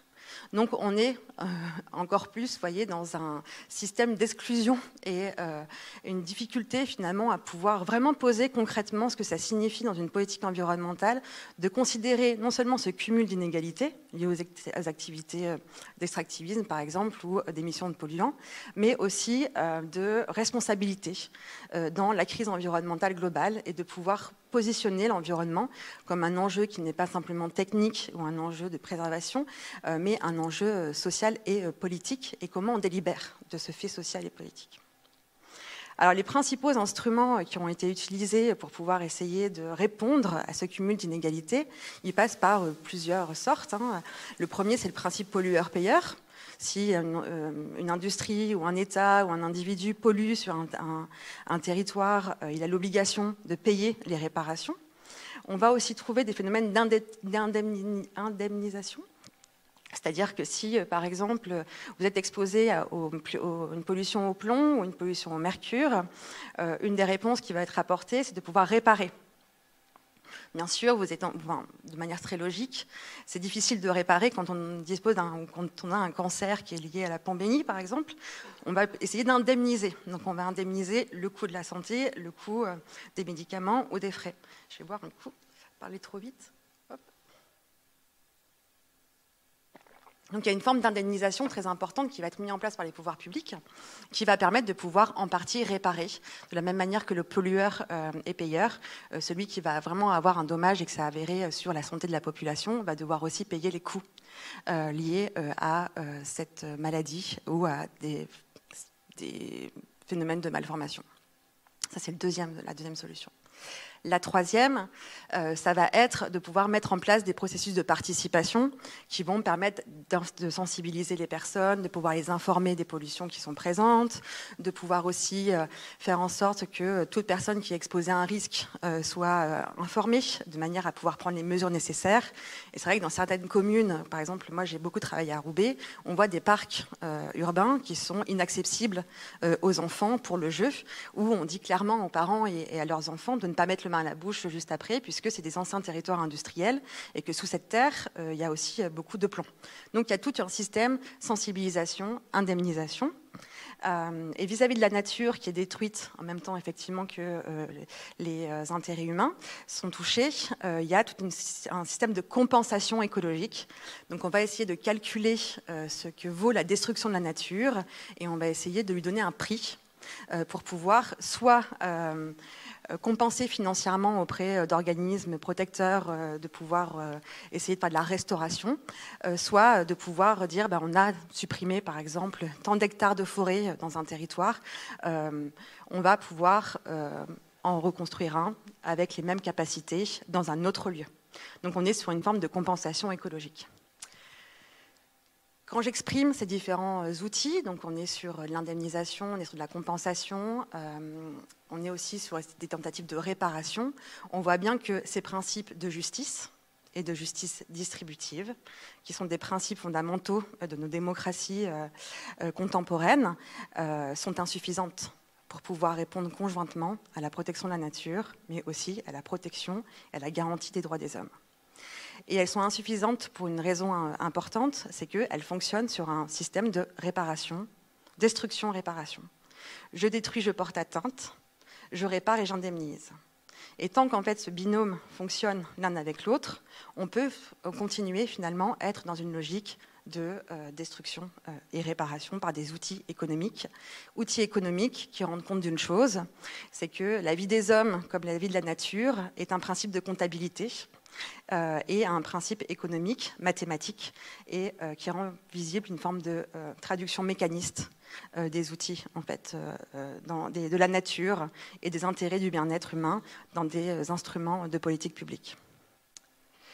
Ça, c'est important parce que ces outils-là rendent clairement compte dans le quotidien et dans euh, des politiques locales, communales, territoriales, mais aussi à l'échelle nationale et encore plus internationale, euh, rend compte d'un point important, c'est que euh, on maintient cette distance et cette séparation que pouvait exprimer très, très, clairement Grégory juste avant, et que cette séparation, elle s'accompagne d'une hiérarchie certains hommes plus que d'autres, certains territoires moins que d'autres euh, vont être exposés. Et souvent, le lien de corrélation, entre le niveau de revenu euh, et l'exposition à un risque environnemental euh, est toujours relativement avéré.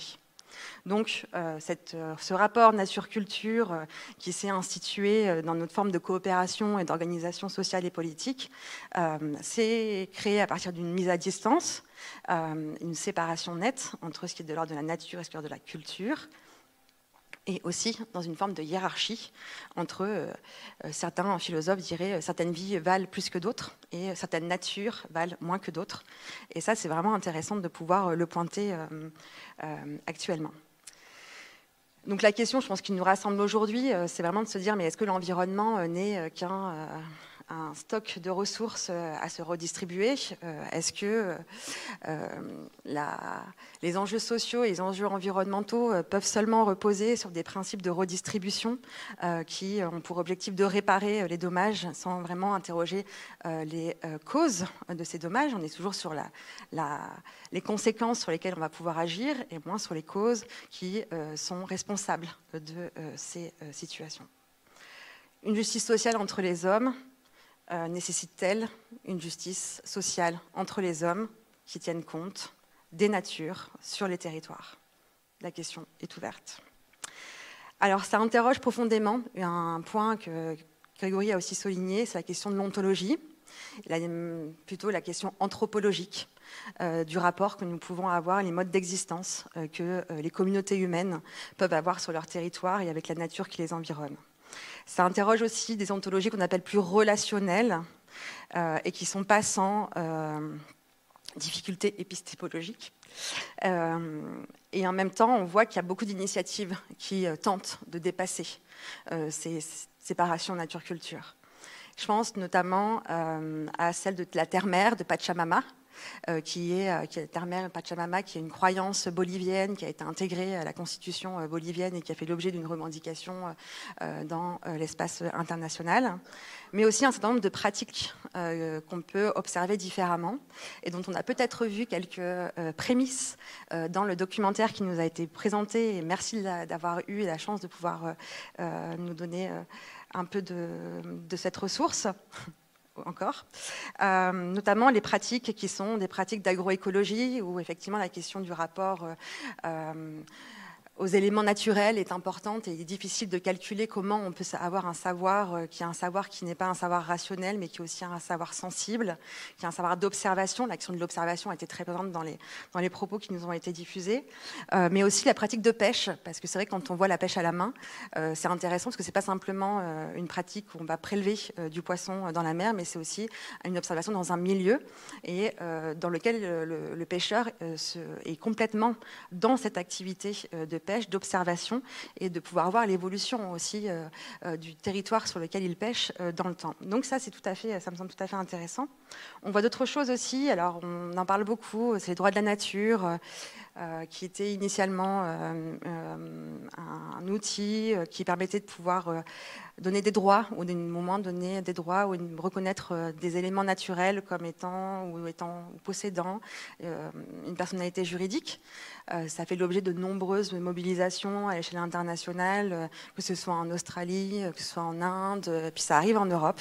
Donc on l'a vu, des prémices un peu sur des questions de délibération en mêlant l'art et l'environnement au Parlement de la Loire, par exemple, mais aussi on voit émerger beaucoup d'initiatives sur l'appel du Rhône actuellement. Est-ce que ça modifie ou pas le rapport à la nature ou est-ce qu'on sort d'un registre de préservation? Ça, c'est une autre question. Et puis, toutes les mobilisations de la jeunesse, ou toutes les nouvelles formes de pratiques politiques qu'on voit émerger depuis au moins euh, euh, trois ans, et qui s'accélèrent et qui s'accentuent. Alors, on a vu Extinction Rebellion, on voit aussi tous les mouvements euh, de désobéissance civile qui, à un moment donné, essayent d'avoir euh, un droit de parole euh, pour pouvoir penser certains ou protéger certains espaces. On voit qu'il y a une forme de radicalité ou de radicalisation de certains mouvements sociaux qui ont pour objectif de pouvoir défendre la nature, pas pour ce qu'elle est en elle-même, mais parce que les participants pensent en faire totalement partie. Et là, je vais dire une, citation ou un slogan qui revient souvent. Souvent, dans les mobilisations de la jeunesse, on voit Je suis la nature qui se défend.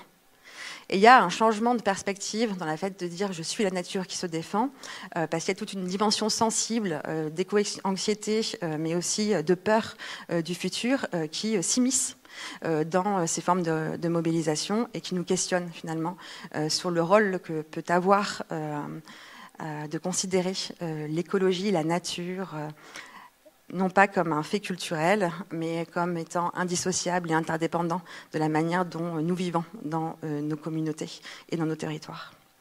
Donc c'est l'invitation de ne plus voir l'écologie ou la nature selon l'angle de préservation, l'angle de gestion des ressources, mais plutôt voir des forme d'appropriation de, l'écologie, de pouvoir considérer des manières différenciées, de pouvoir considérer des formes de sensibilité, qu'elles soient spirituelles, qu'elles soient dans l'observation. Chacun met le mot, en fait, euh, qu'elles soient dans un rapport analogique.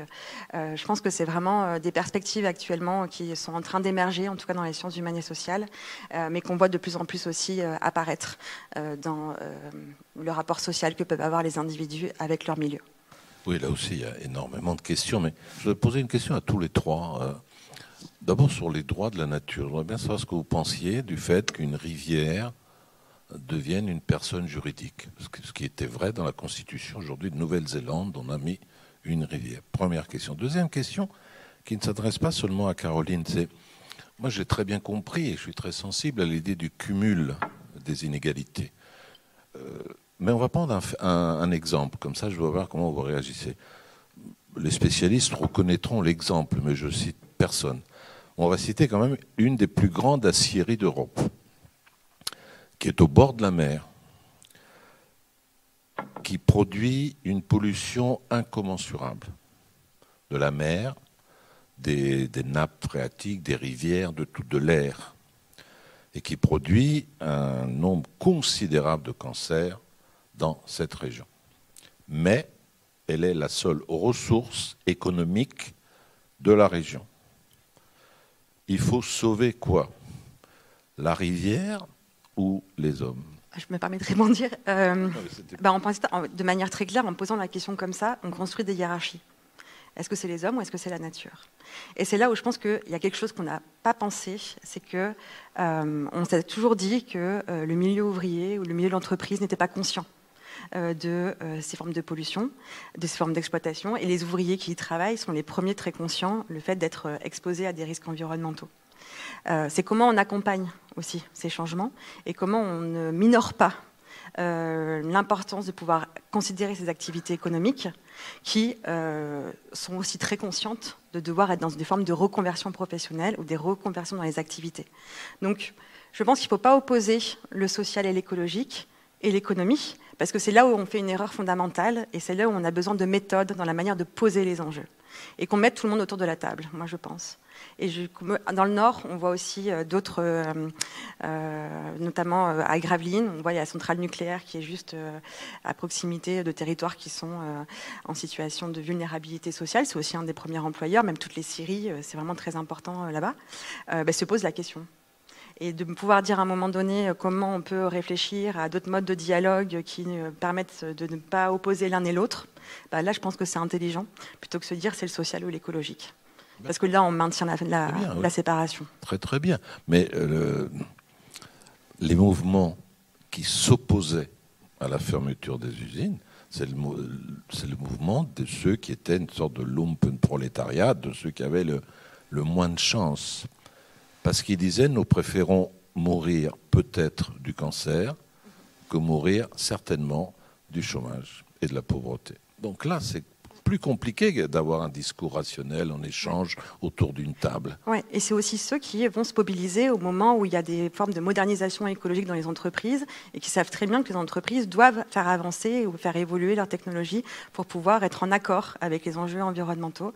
Et euh, sur le territoire où j'ai pu travailler, beaucoup d'ouvriers se sont souvent euh, mobilisés pour aussi euh, mettre des pressions syndicales et pour que l'entreprise se modernise afin de répondre aux lois et aux réglementations sur la protection de l'environnement. Donc on voit. Hein, euh, Rien n'empêche de faire, euh, de défaire une opposition et de la recomposer autrement. Euh, la preuve en est que si on fait la généalogie de cette dichotomie, hein, les emplois ou l'écologie, c'est une dichotomie qui se met en place au début des années 1970 parce qu'auparavant, les premières mobilisations environnementales se sont faites sur des questions de santé. et, et, là, c'est transclasse, la santé. Euh, les enfants euh, d'un ménage pauvre et d'un ménage riche, euh, il y, a pas il y a la même capacité de se mobilisation parce qu'il y a des choses qui n'ont pas de valeur. et, on voit très bien, on a des exemples, comment dire, assez bien documentés pour les États-Unis. Malheureusement, on n'a aucune étude de ce type en France hein, qui montre comment, lorsqu'arrive le premier choc pétrolier, eh bien, ça va se défaire ces, associations qui ont été des associations de, des, alliances de, de, lutte. ça va se défaire de deux manières. Hein. c'est que les cols blancs vont quitter, s'éloigner des zones des usines, c'est ça Parce qu'il faut bien voir que pendant toute l'histoire de l'industrialisation, les ingénieurs, les cols blancs vivaient à côté de l'usine parce qu'il y avait une fierté. Pollution voulait dire prospérité, donc ils étaient tous soumis. Il n'y avait pas d'inégalité environnementale dans ce sens-là. Euh, et, la deuxième chose, c'est parce que euh, les syndicats vont être pris dans cette tenaille qui est, ben, on délocalise. Et donc après, c'est une question politique qui demande un accompagnement, qui demande une préparation. Je crois qu'il faut être très attentif à la façon dont une dichotomie peut être recomposée autrement. Mais c'est une question d'alliance, euh, de, politique, en fait. Ça demande du temps. Mais rien n'y empêche. Mais il y a l'urgence. Enfin, passons là-dessus. Parce qu'entre-temps, on ne peut pas laisser mourir non plus, entre-temps. Euh, Christian, sur, l'histoire des droits de la nature, euh, et le fait justement que... Juste deux mots sur la, dernière question qui vient d'être évoquée. Moi, ce que je constate depuis quelques décennies, c'est que quand il y a un grand projet industriel d'un côté et la défense euh, d'un biotope, d'un écosystème de l'autre, c'est l'économie qui l'emporte. Je ne connais aucun exemple de grand barrage dont la construction aurait été arrêtée euh, ou interdite pour des questions de respect de l'environnement. Alors en France, il y a eu euh, l'exemple magnifique de l'arrêt du projet délirant de l'extension de l'aéroport de Nantes, Notre-Dame-des-Landes. Mais en France, les Français, c'est 1% de la population mondiale. Je veux dire que l'Afrique, l'Asie, l'Amérique latine, même s'il y a des mouvements, que vous les avez rappelés à juste titre, en Bolivie, mais ce que je vois, c'est que l'économie est tellement puissante par rapport euh, à, une nature dont les hommes se détournent de plus en plus, parce qu'ils vivent aujourd'hui majoritairement. Un des grands faits historiques de ces 30 euh, dernières années, c'est que la majorité de la population mondiale vit dans des villes. Et vivre dans une ville, c'est être vivre coupé de la nature, de façon logique, on peut dire automatique. Maintenant, pour la question des droits, euh, en 1970, Hans Jonas, le philosophe, avait posé la question de la responsabilité. D'ailleurs, son livre s'appelle Le principe responsabilité. En même temps, c'était le premier philosophe à réfléchir réellement sur des questions euh, écologiques, qu'on dirait écologiques. Et il pose la question de la responsabilité des générations actuelles par rapport aux générations futures. Et évidemment, il tombe sur un paradoxe. Comment peut-on être responsable vis-à-vis de personnes qui n'existent pas encore Qui pourraient exister, qui existeront, on nous souhaite, mais qui n'existent pas encore? Et je demande, est-ce que cela a un sens Et euh, est-ce que ça a un sens de se poser euh, une responsabilité par rapport à des individus qui, par définition, n'ont pas de droit, n'ont pas de devoir? Et la question des droits, elle est aussi grevée, hypothéquée par euh, le symétrique des devoirs. Et Jonas, il prend l'exemple de la responsabilité des parents par rapport aux petits enfants. Euh, il est clair aujourd'hui pour tout le monde, d'ailleurs c'est inscrit dans le droit pénal, euh, il est clair que les parents sont responsables du petit enfant, lequel n'a pas de devoir en retour par rapport à ses parents, ou du moins au départ. Et le, petit enfant est incapable d'être en lui-même sujet de droit il est au départ donc objet de droit. Mais du fait qu'il est objet de droit, il devient sujet de droit au sens juridique du terme. C'est-à-dire qu'il a des droits qui méritent d'être défendus et la, société fait tout pour que ces droits soient défendus. Donc on pourrait adopter finalement le même raisonnement à propos de la nature. En Nouvelle-Zélande, une rivière est devenue un sujet juridique avec des droits. Euh, il y a eu, euh, c'est un des premiers exemples qui est arrivé, et évidemment, on peut se dire, mais quel sens ça a qu'un un élément de la nature qui n'a pas de conscience, qui n'a pas d'intention, qui n'a pas de volonté, euh, quel sens ça a qu'il ait des droits? Et je crois qu'il y a là, euh, non pas une dénaturation du droit, comme l'ont pensé certains, mais au contraire, un approfondissement de l'idée de droit. Et à cet égard, Jonas a joué le rôle de précurseur. Grégory est d'accord avec cette, idée de droit de la nature? Oui, parce que ça fait naître la, question des devoirs. on, peut tout à fait dire dans ce cas-là, si on reconnaît des, droits, euh, alors c'est une idée très sympathique, très séduisante, mais qui soulève plein de problèmes, mais si on reconnaît des droits à une rivière, on peut lui imposer des devoirs, euh, par exemple, d'assurer des devoirs écologiques par rapport aux poissons qui sont dans cette rivière. Et donc dans ce cas-là, ça veut dire qu'on pourrait très bien condamner une rivière qui n'assure plus ses devoirs par rapport aux poissons. Juridiquement, hein, c'est des choses qui commencent. Euh, dire pratiquement ça, j'arrive pas à comprendre. c'est-à-dire que le, bah, c'est-à-dire que le, comment dire, c'est-à-dire que une rivière qui n'accomplirait plus ses fonctions écologiques, eh bien, elle est responsable par rapport aux êtres qui sont à l'intérieur. Donc, elle, est sanctionnable. Elle est sanctionnable. Euh, donc, ça ouvre des, choses qui sont. La deuxième chose, c'est que ça suppose de, découper le réel avec un rasoir, parce que ça suppose de prendre un territoire, de dire ceci est la rivière, ceci n'est plus la rivière. Or, euh, à séparer eh bien, les pentes, les terrains où se fait l'érosion, où il y a des arbres, où il y a les pluies coulent, etc. Et donc on refait ce même travail qui consiste à découper le réel en, morceaux. enfin, c'est de manière, c'est le risque d'endosser assez naïvement le fait de parler pour un non-humain euh, à sa place, comme s'il pouvait parler. Euh, moi, je, pense beaucoup plus fécond euh, tout ce que certains juristes font aujourd'hui, qui est de penser non pas des droits d'éléments naturels, mais de penser des, droits attachés à des choses. Hein, c'est tout le travail de, Sarah Van Uxem, qui est à l'université de, Nice, à côté d'ici, tout à fait remarquable, en, en pensant, eh bien, finalement, non pas l'individualisme possessif, on possède une chose naturelle avec le droit d'en faire presque ce que l'on veut, mais de penser une relation qui est d'usufruit. on a un usufruit, comme quand on loue une maison, et même plus que cela, elle utilise des éléments qui sont droit médiéval, en montrant qu'il y a dans le droit médiéval, il y a c'est un moment où la terre était attachée à la maison et donc pas à celui qui, qui l'exploite, qui donc se retrouve dans une situation d'être un simple locataire. Et donc dans ce cas-là, c'est lui qui a des devoirs. C'est lui qui a des droits et des devoirs. Et, je pense que cette voie-là suscite moins d'aporie que, l'idée très sympathique de donner des droits à des éléments naturels. Je pense que c'est beaucoup plus qu'une idée euh, sympathique. Euh, par exemple, le concept de crime environnemental nous paraît relativement rationnel et clair. Et pourtant, on peut dire que euh, l'environnement n'est pas un sujet, c'est pas une conscience. Et jusqu'à présent, un crime portait forcément sur des individualités conscientes. Mais euh, qui est euh, blessé à travers un crime euh, environnemental? Il est clair que c'est l'environnement lui-même et, hein, de façon médiate, c'est l'être humain lui-même puisqu'il n'y a pas d'environnement sans être humain. Mais la question, c'est que à partir de ce moment-là où on pose qu'il y a un crime environnemental, on est nécessairement, logiquement, dans l'idée que l'environnement a des droits. Ne serait-ce que le droit d'être préservé. crime, ça renvoie à faute, culpabilité. Euh, c'est pas la seule manière de penser la responsabilité. Étymologiquement, la responsabilité, le responsor en droit romain, hein, c'est celui dont c'est le sens dont vous parliez avec c'est le chef de famille, euh, c'est le propriétaire d'esclaves dans le droit romain, pardon, euh, qui non pas celui qui est fautif, mais celui qui doit se porter garant d'eux, qui doit, euh, en dernier ressort, eh bien, euh, réparer euh, les dommages causés par ces animaux à la clôture de quelqu'un d'autre, euh, qui doit. euh, Qu'est-ce qui, est- qu'est-ce qui est et- et donc, dans l'idée c'est le d'être fautif Parce que si on pose la question uniquement en termes de réparation, on peut dire que c'est déjà cuit d'a- d'avance. Parce que parler en termes de réparation ou de compensation, ça veut dire faire basculer la totalité de l'environnement et des petits morceaux de nature qui restent dans la sphère économique. Parce que c'est le transformer en marchandise, implicitement.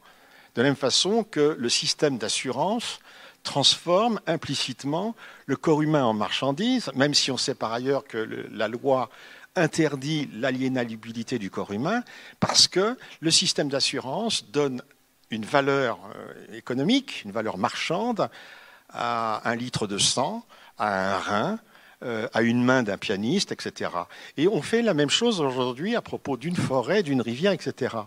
Je trouve que l'idée de crime avec celle de faute, elle est beaucoup plus profonde, parce que ça veut dire en effet qu'on ne peut pas se contenter de réparer un dégât, il faut quand même considérer qu'il y a des assassins, des meurtriers d'un environnement, que c'est quelque chose de pas, disons, aberrant de penser qu'il y a des actions néfastes, euh, criminelles, qui portent sur l'environnement humain, parce que d'abord c'est un bien commun, hein, je regrette, il y a quand même quelque chose qui est euh, un bien commun de l'humanité tout entière, et que quand bien même je n'irai jamais aux Galapagos, si j'apprends que quelqu'un a souillé les côtes des îles Galapagos ou a euh, chassé les oiseaux, etc., eh bien, je sentirai qu'un crime a été fait de la même façon que quand j'apprends qu'un tableau, de, un chef-d'œuvre a été lacéré par un fou.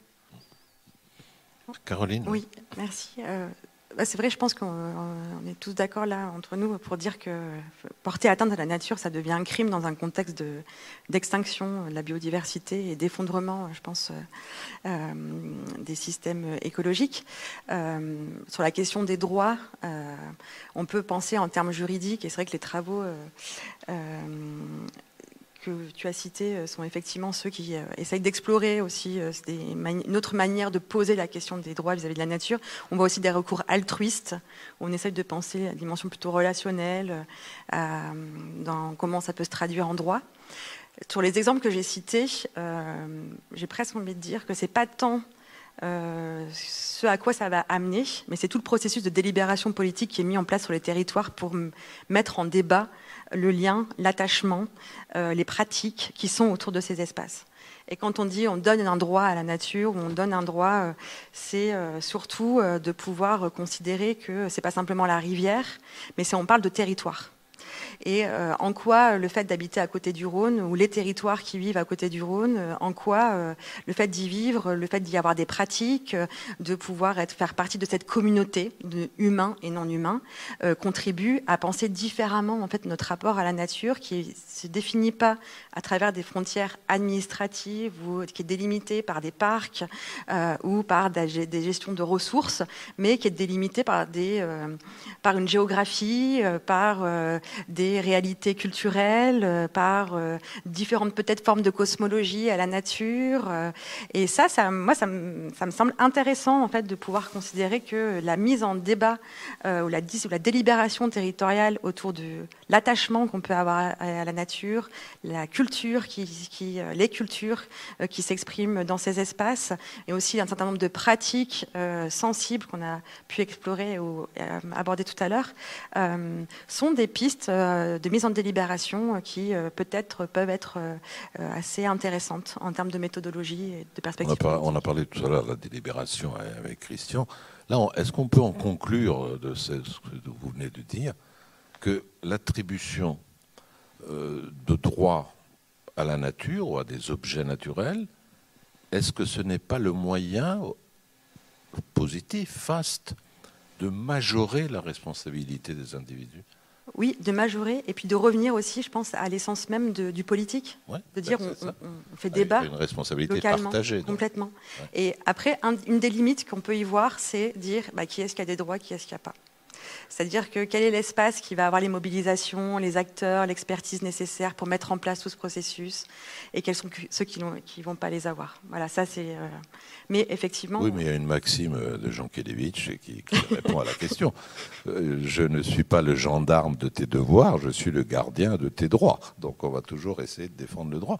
Mais quand je dis la, majoration de la responsabilité, l'exemple que tu citais est important parce que quand on dit lorsque la rivière va être punie parce qu'elle a surplus ses fonctions, il faut quand même préciser, on note que cette fonction de la nature, elle est aussi assurée par une co-responsabilité des hommes qui non seulement sont responsables par rapport à ceux qui vont venir, c'est-à-dire aux fonctions qu'elle va remplir, mais moi j'ajouterais aussi aux fonctions, euh, à la responsabilité vis-à-vis de ceux qui sont déjà passés.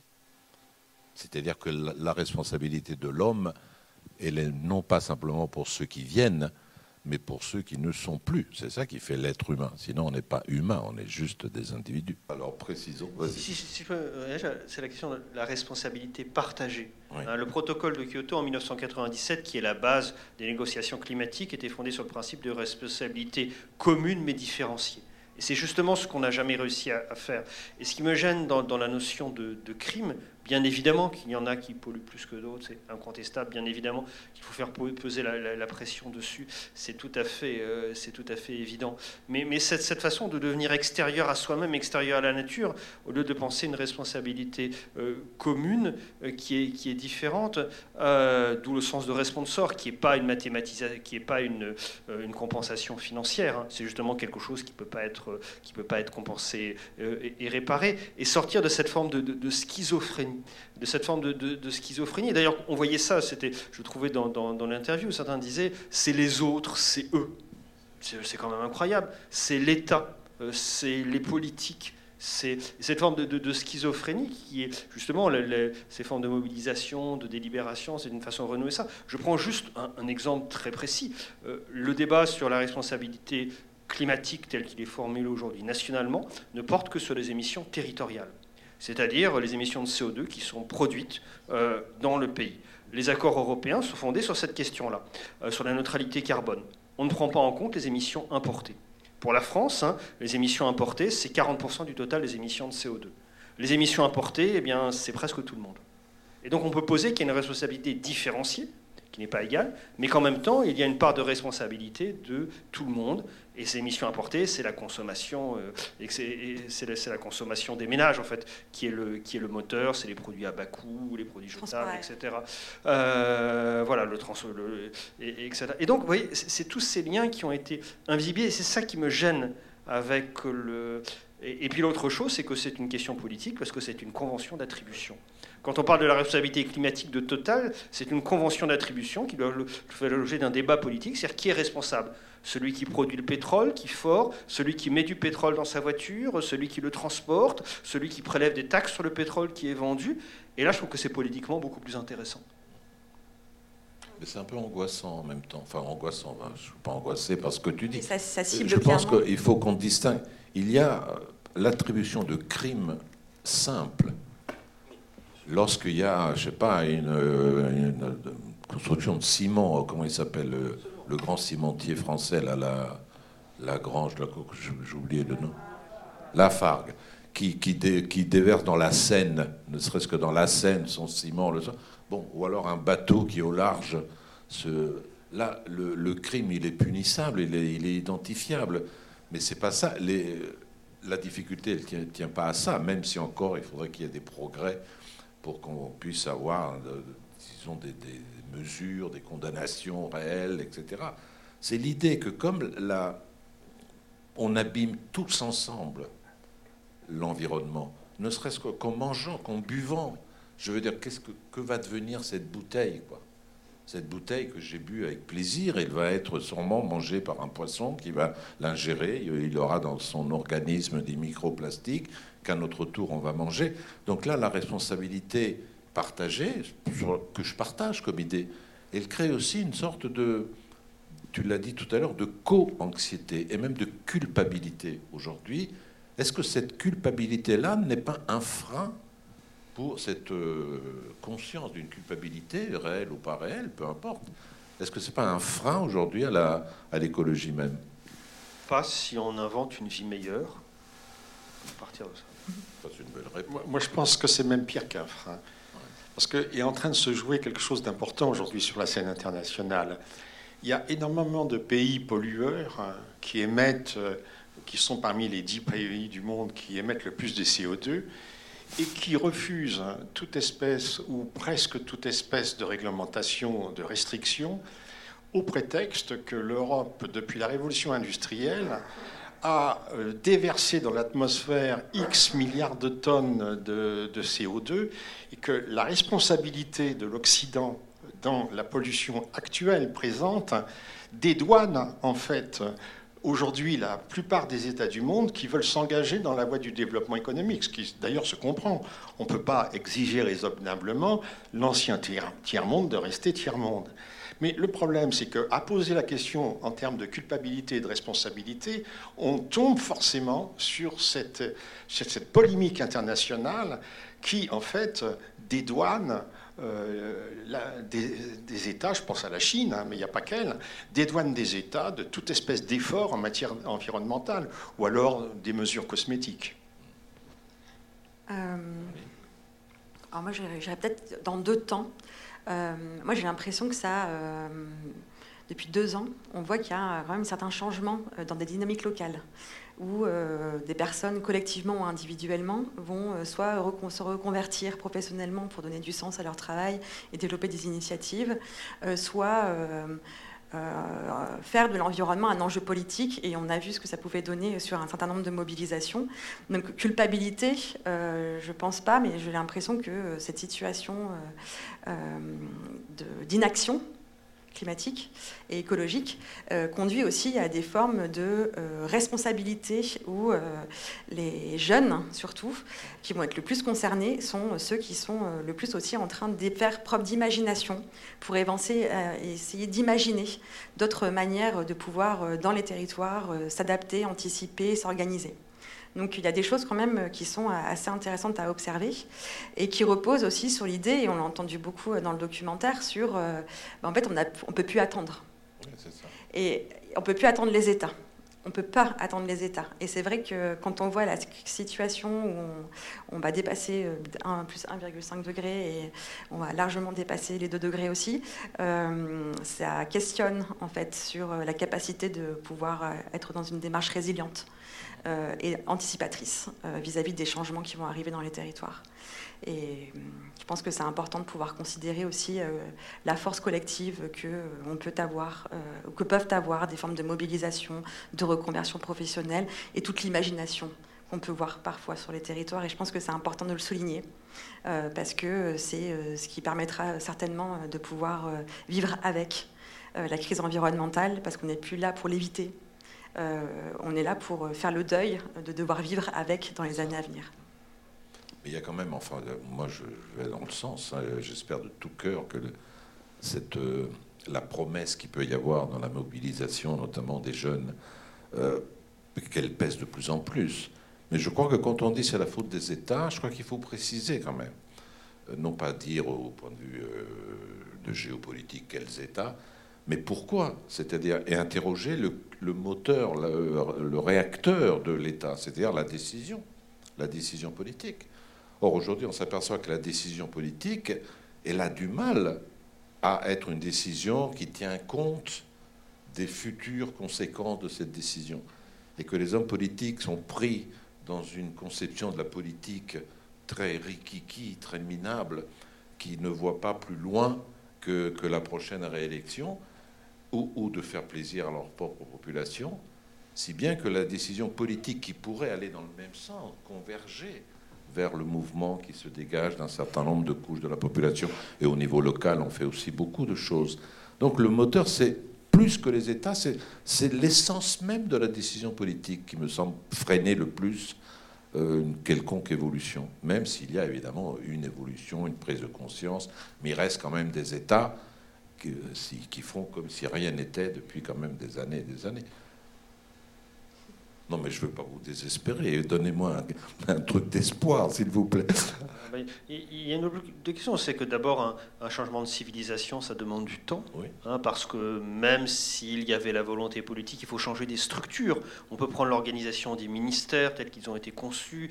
On peut prendre l'exemple. Regardez par exemple l'UNESCO est toujours organisé avec euh, patrie. Il y a ceux qui s'occupent de la culture et ceux qui s'occupent de la nature. Euh, la nature étant au sud, dans les pays du sud, la culture au nord. C'est des questions d'inertie des institutions et, ça demande du temps. On, est aujourd'hui en train de débattre, on sait que l'organisation des savoirs et de l'enseignement, ce qui se dit, ce qui s'enseigne dans les lycées, dans les universités, il n'a pas profondément changé avec ces questions-là, parce que ça demande du, temps. Et puis il y a une deuxième chose qui est, qui est, la question que posait Christian, qui est la question voilà, géopolitique mondiale. Et, je crois que peut-être une, des limites fin, de, de la réflexion que l'on a, c'est qu'il faut aller aussi entendre d'autres voix dans d'autres pays, voir comment la question euh, est posée. Euh, et c'est-à-dire que l'Occident n'est plus le centre du monde. L'Occident n'est plus centre du monde, ni même en termes de trajectoire carbone, euh, ce qui est une bonne nouvelle en termes de sortie de la pauvreté, mais ce qui en termes de trajectoire carbone est une, mauvaise nouvelle. Et, l'enjeu, c'est que finalement, on revient à la question du développement, la question qu'on n'avait pas su euh, résoudre dans les années 70, euh, ni avec le développement durable.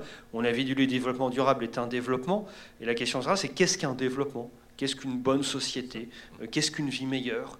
Euh, et n'y ayant pas, pas répondu, eh bien, on, laisse s'engouffrer dans la même trajectoire que les pays industrialisés, des pays qui ont des besoins, des problèmes beaucoup plus importants, des populations beaucoup plus importantes, et, mais où les problèmes, les questions sont posées. Hein. Par exemple, les intellectuels indiens, ça fait une vingtaine d'années qu'ils débattent euh, entre intellectuels indiens de la question de la responsabilité historique de l'Inde.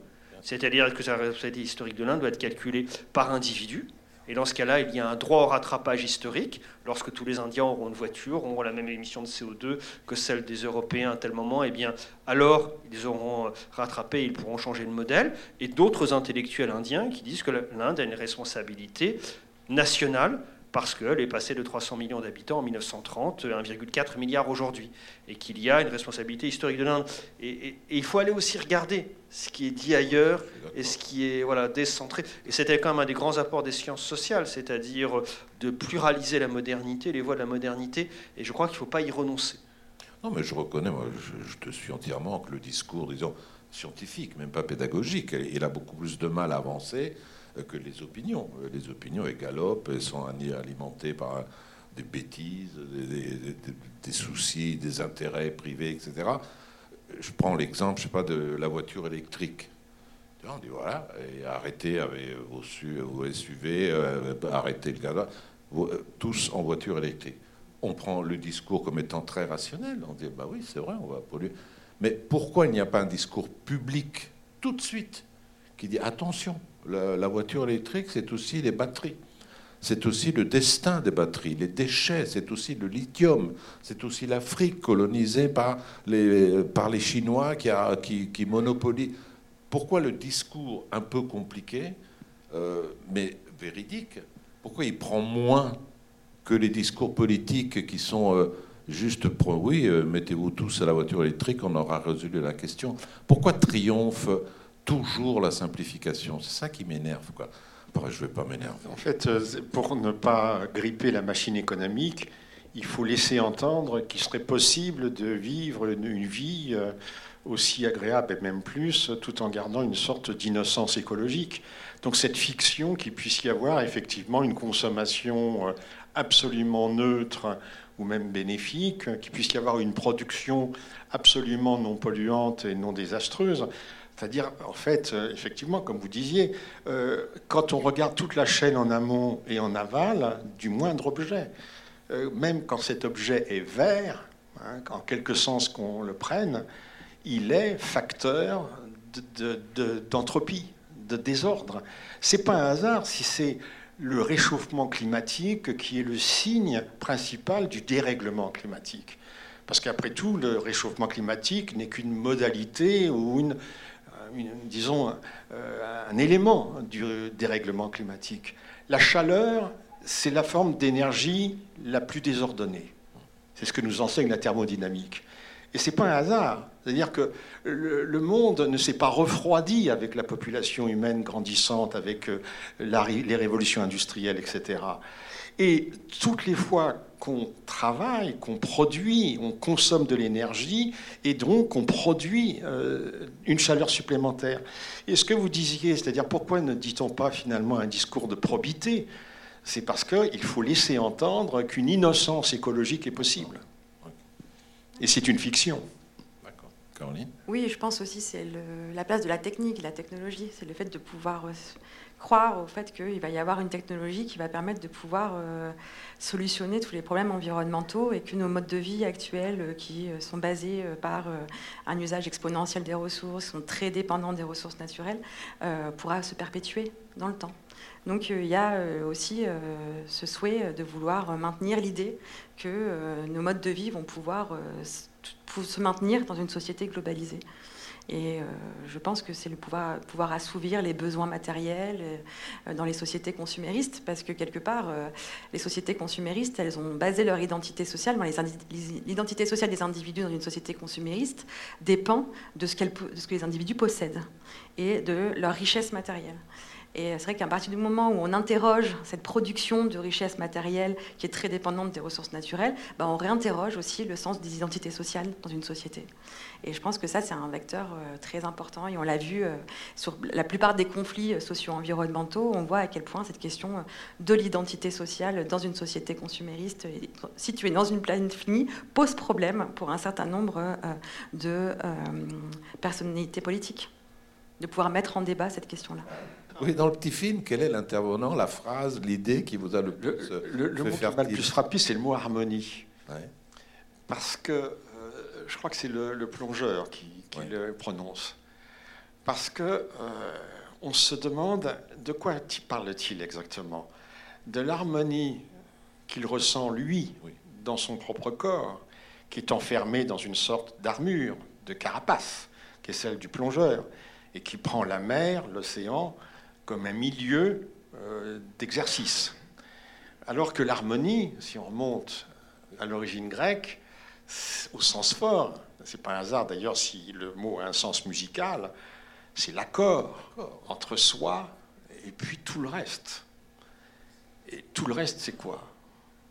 Et en fait, ce qui est perdu, ce qui est dénoué à travers, euh, disons, la question de la nature, me semble-t-il, il y a quelque chose peut-être de plus profond ou de plus fondamental, c'est euh, la question du sacré. C'est-à-dire que, euh, me semble-t-il, seule euh, la considération du sacré pouvait empêcher l'être humain d'aller jusqu'au bout de sa volonté de puissance et de son désir de jouissance.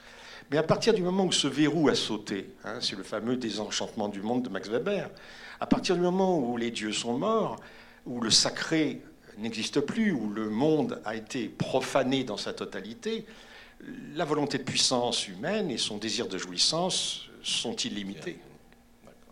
Caroline, quel est le mot ou la phrase ou Alors, euh, l'intention avec une petite note, je pense, d'humour, c'était la dame qui a dit, euh, en parlant de son cochon, c'est mon copain. Euh, j'ai trouvé ça euh, assez révélateur. De... Puis j'aime à penser qu'on peut cohabiter euh, finalement avec d'autres Je êtres. mange pas mes copains, c'est ça qu'elle a Ouais, a dit quoi Je mange pas mes je copains. mange pas mes copains. Et euh, je pense que avec le fait de dire copain, c'est euh, pouvoir considérer qu'on peut cohabiter avec euh, d'autres êtres et on peut euh, trouver une forme de cohabitation euh, qu'on a pu voir par exemple aussi dans d'autres travaux en sciences humaines et sociales avec Baptiste Morisot, avec Vinciane Després, euh, voilà, qui euh, nous euh, interpellent sur cette forme de communication avec d'autres êtres et euh, déjà avec soi-même, avec les autres, et puis d'autres êtres euh, qui nous entourent. Donc, euh, euh, on a tous, je pense, fait l'expérience d'avoir ce type de relation avec euh, des animaux, notamment domestiques, euh, mais pas que. Donc euh, voilà, c'est intéressant. Euh, Moi, j'ai déjà entendu euh, J'aime ma montagne. Jolie phrase, en plus, elle l'a dit depuis Voilà, après-midi. voilà. Euh, Grégory? Moi, c'est un détail, c'est ce, ce militant d'Extinction Rébellion qui, avait, qui était habillé en vêtements de sport avec euh, une marque de grande distribution, Ouais. fabriquée sans doute dans des conditions pas du tout écologiques. Et, et donc, c'est cette relation de notre schizophrénie complète, euh, c'est-à-dire de se penser à la fois de vouloir défendre le monde et de se penser en dehors du, du monde. Euh, et euh, c'est pas un jugement moral que je, non, que je porte, mais c'est exactement cette question de, de l'invisibilité et de la difficulté à la fois conceptuelle et pratique, et donc de la nécessité de, de renouveler en fait nos outils à la fois matériels et immatériels pour euh, arrêter cette dichotomie qui est d'ailleurs aux origines de, ce qui est d'ailleurs aussi des origines de la pensée écologique. hein. La Terre vue du ciel, comme si on était nous-mêmes extérieurs à la Terre, et se remettre euh, à l'intérieur. Et je crois que tout ce dont on a parlé ce soir, c'est, ça montre comment on est à un moment où il faut un effort gigantesque de, renouvellement des savoirs, des productions artistiques, des imaginaires. Euh, Les sociétés humaines l'ont fait à d'autres moments, pensons à la Renaissance. On est devant quelque chose d'aussi important. Quand la Renaissance est ba- basculée dans la perspective, un autre mode de représentation, qu'on a mis un autre, en place un autre type de pouvoir avec le pouvoir du prince. Et donc il faut renouveler profondément cela. Et, et je pense qu'on n'en mesure pas tout à fait l'effet euh, à cause d'une organisation temporelle particulière qui est celle de l'urgence, comme s'il n'y avait pas le temps, comme si... Mais justement, on est face à un moment où les questions sont si importantes qu'il faut prendre le temps de renouveler les fondements de, de- de nos sociétés. fait comme à la Renaissance, ou d'ailleurs ce que tu disais sur l'analogie, ça n'a pas seulement euh, nourri la magie, ça a nourri aussi les réflexions de Paracels, l'alchimie et bientôt la médecine quand même. Donc il y a y a un lien. euh, par conséquent, l'aboutissement c'était une science beaucoup plus euh, raisonnable. Merci beaucoup de votre fidélité, de votre écoute et à la prochaine fois. Merci.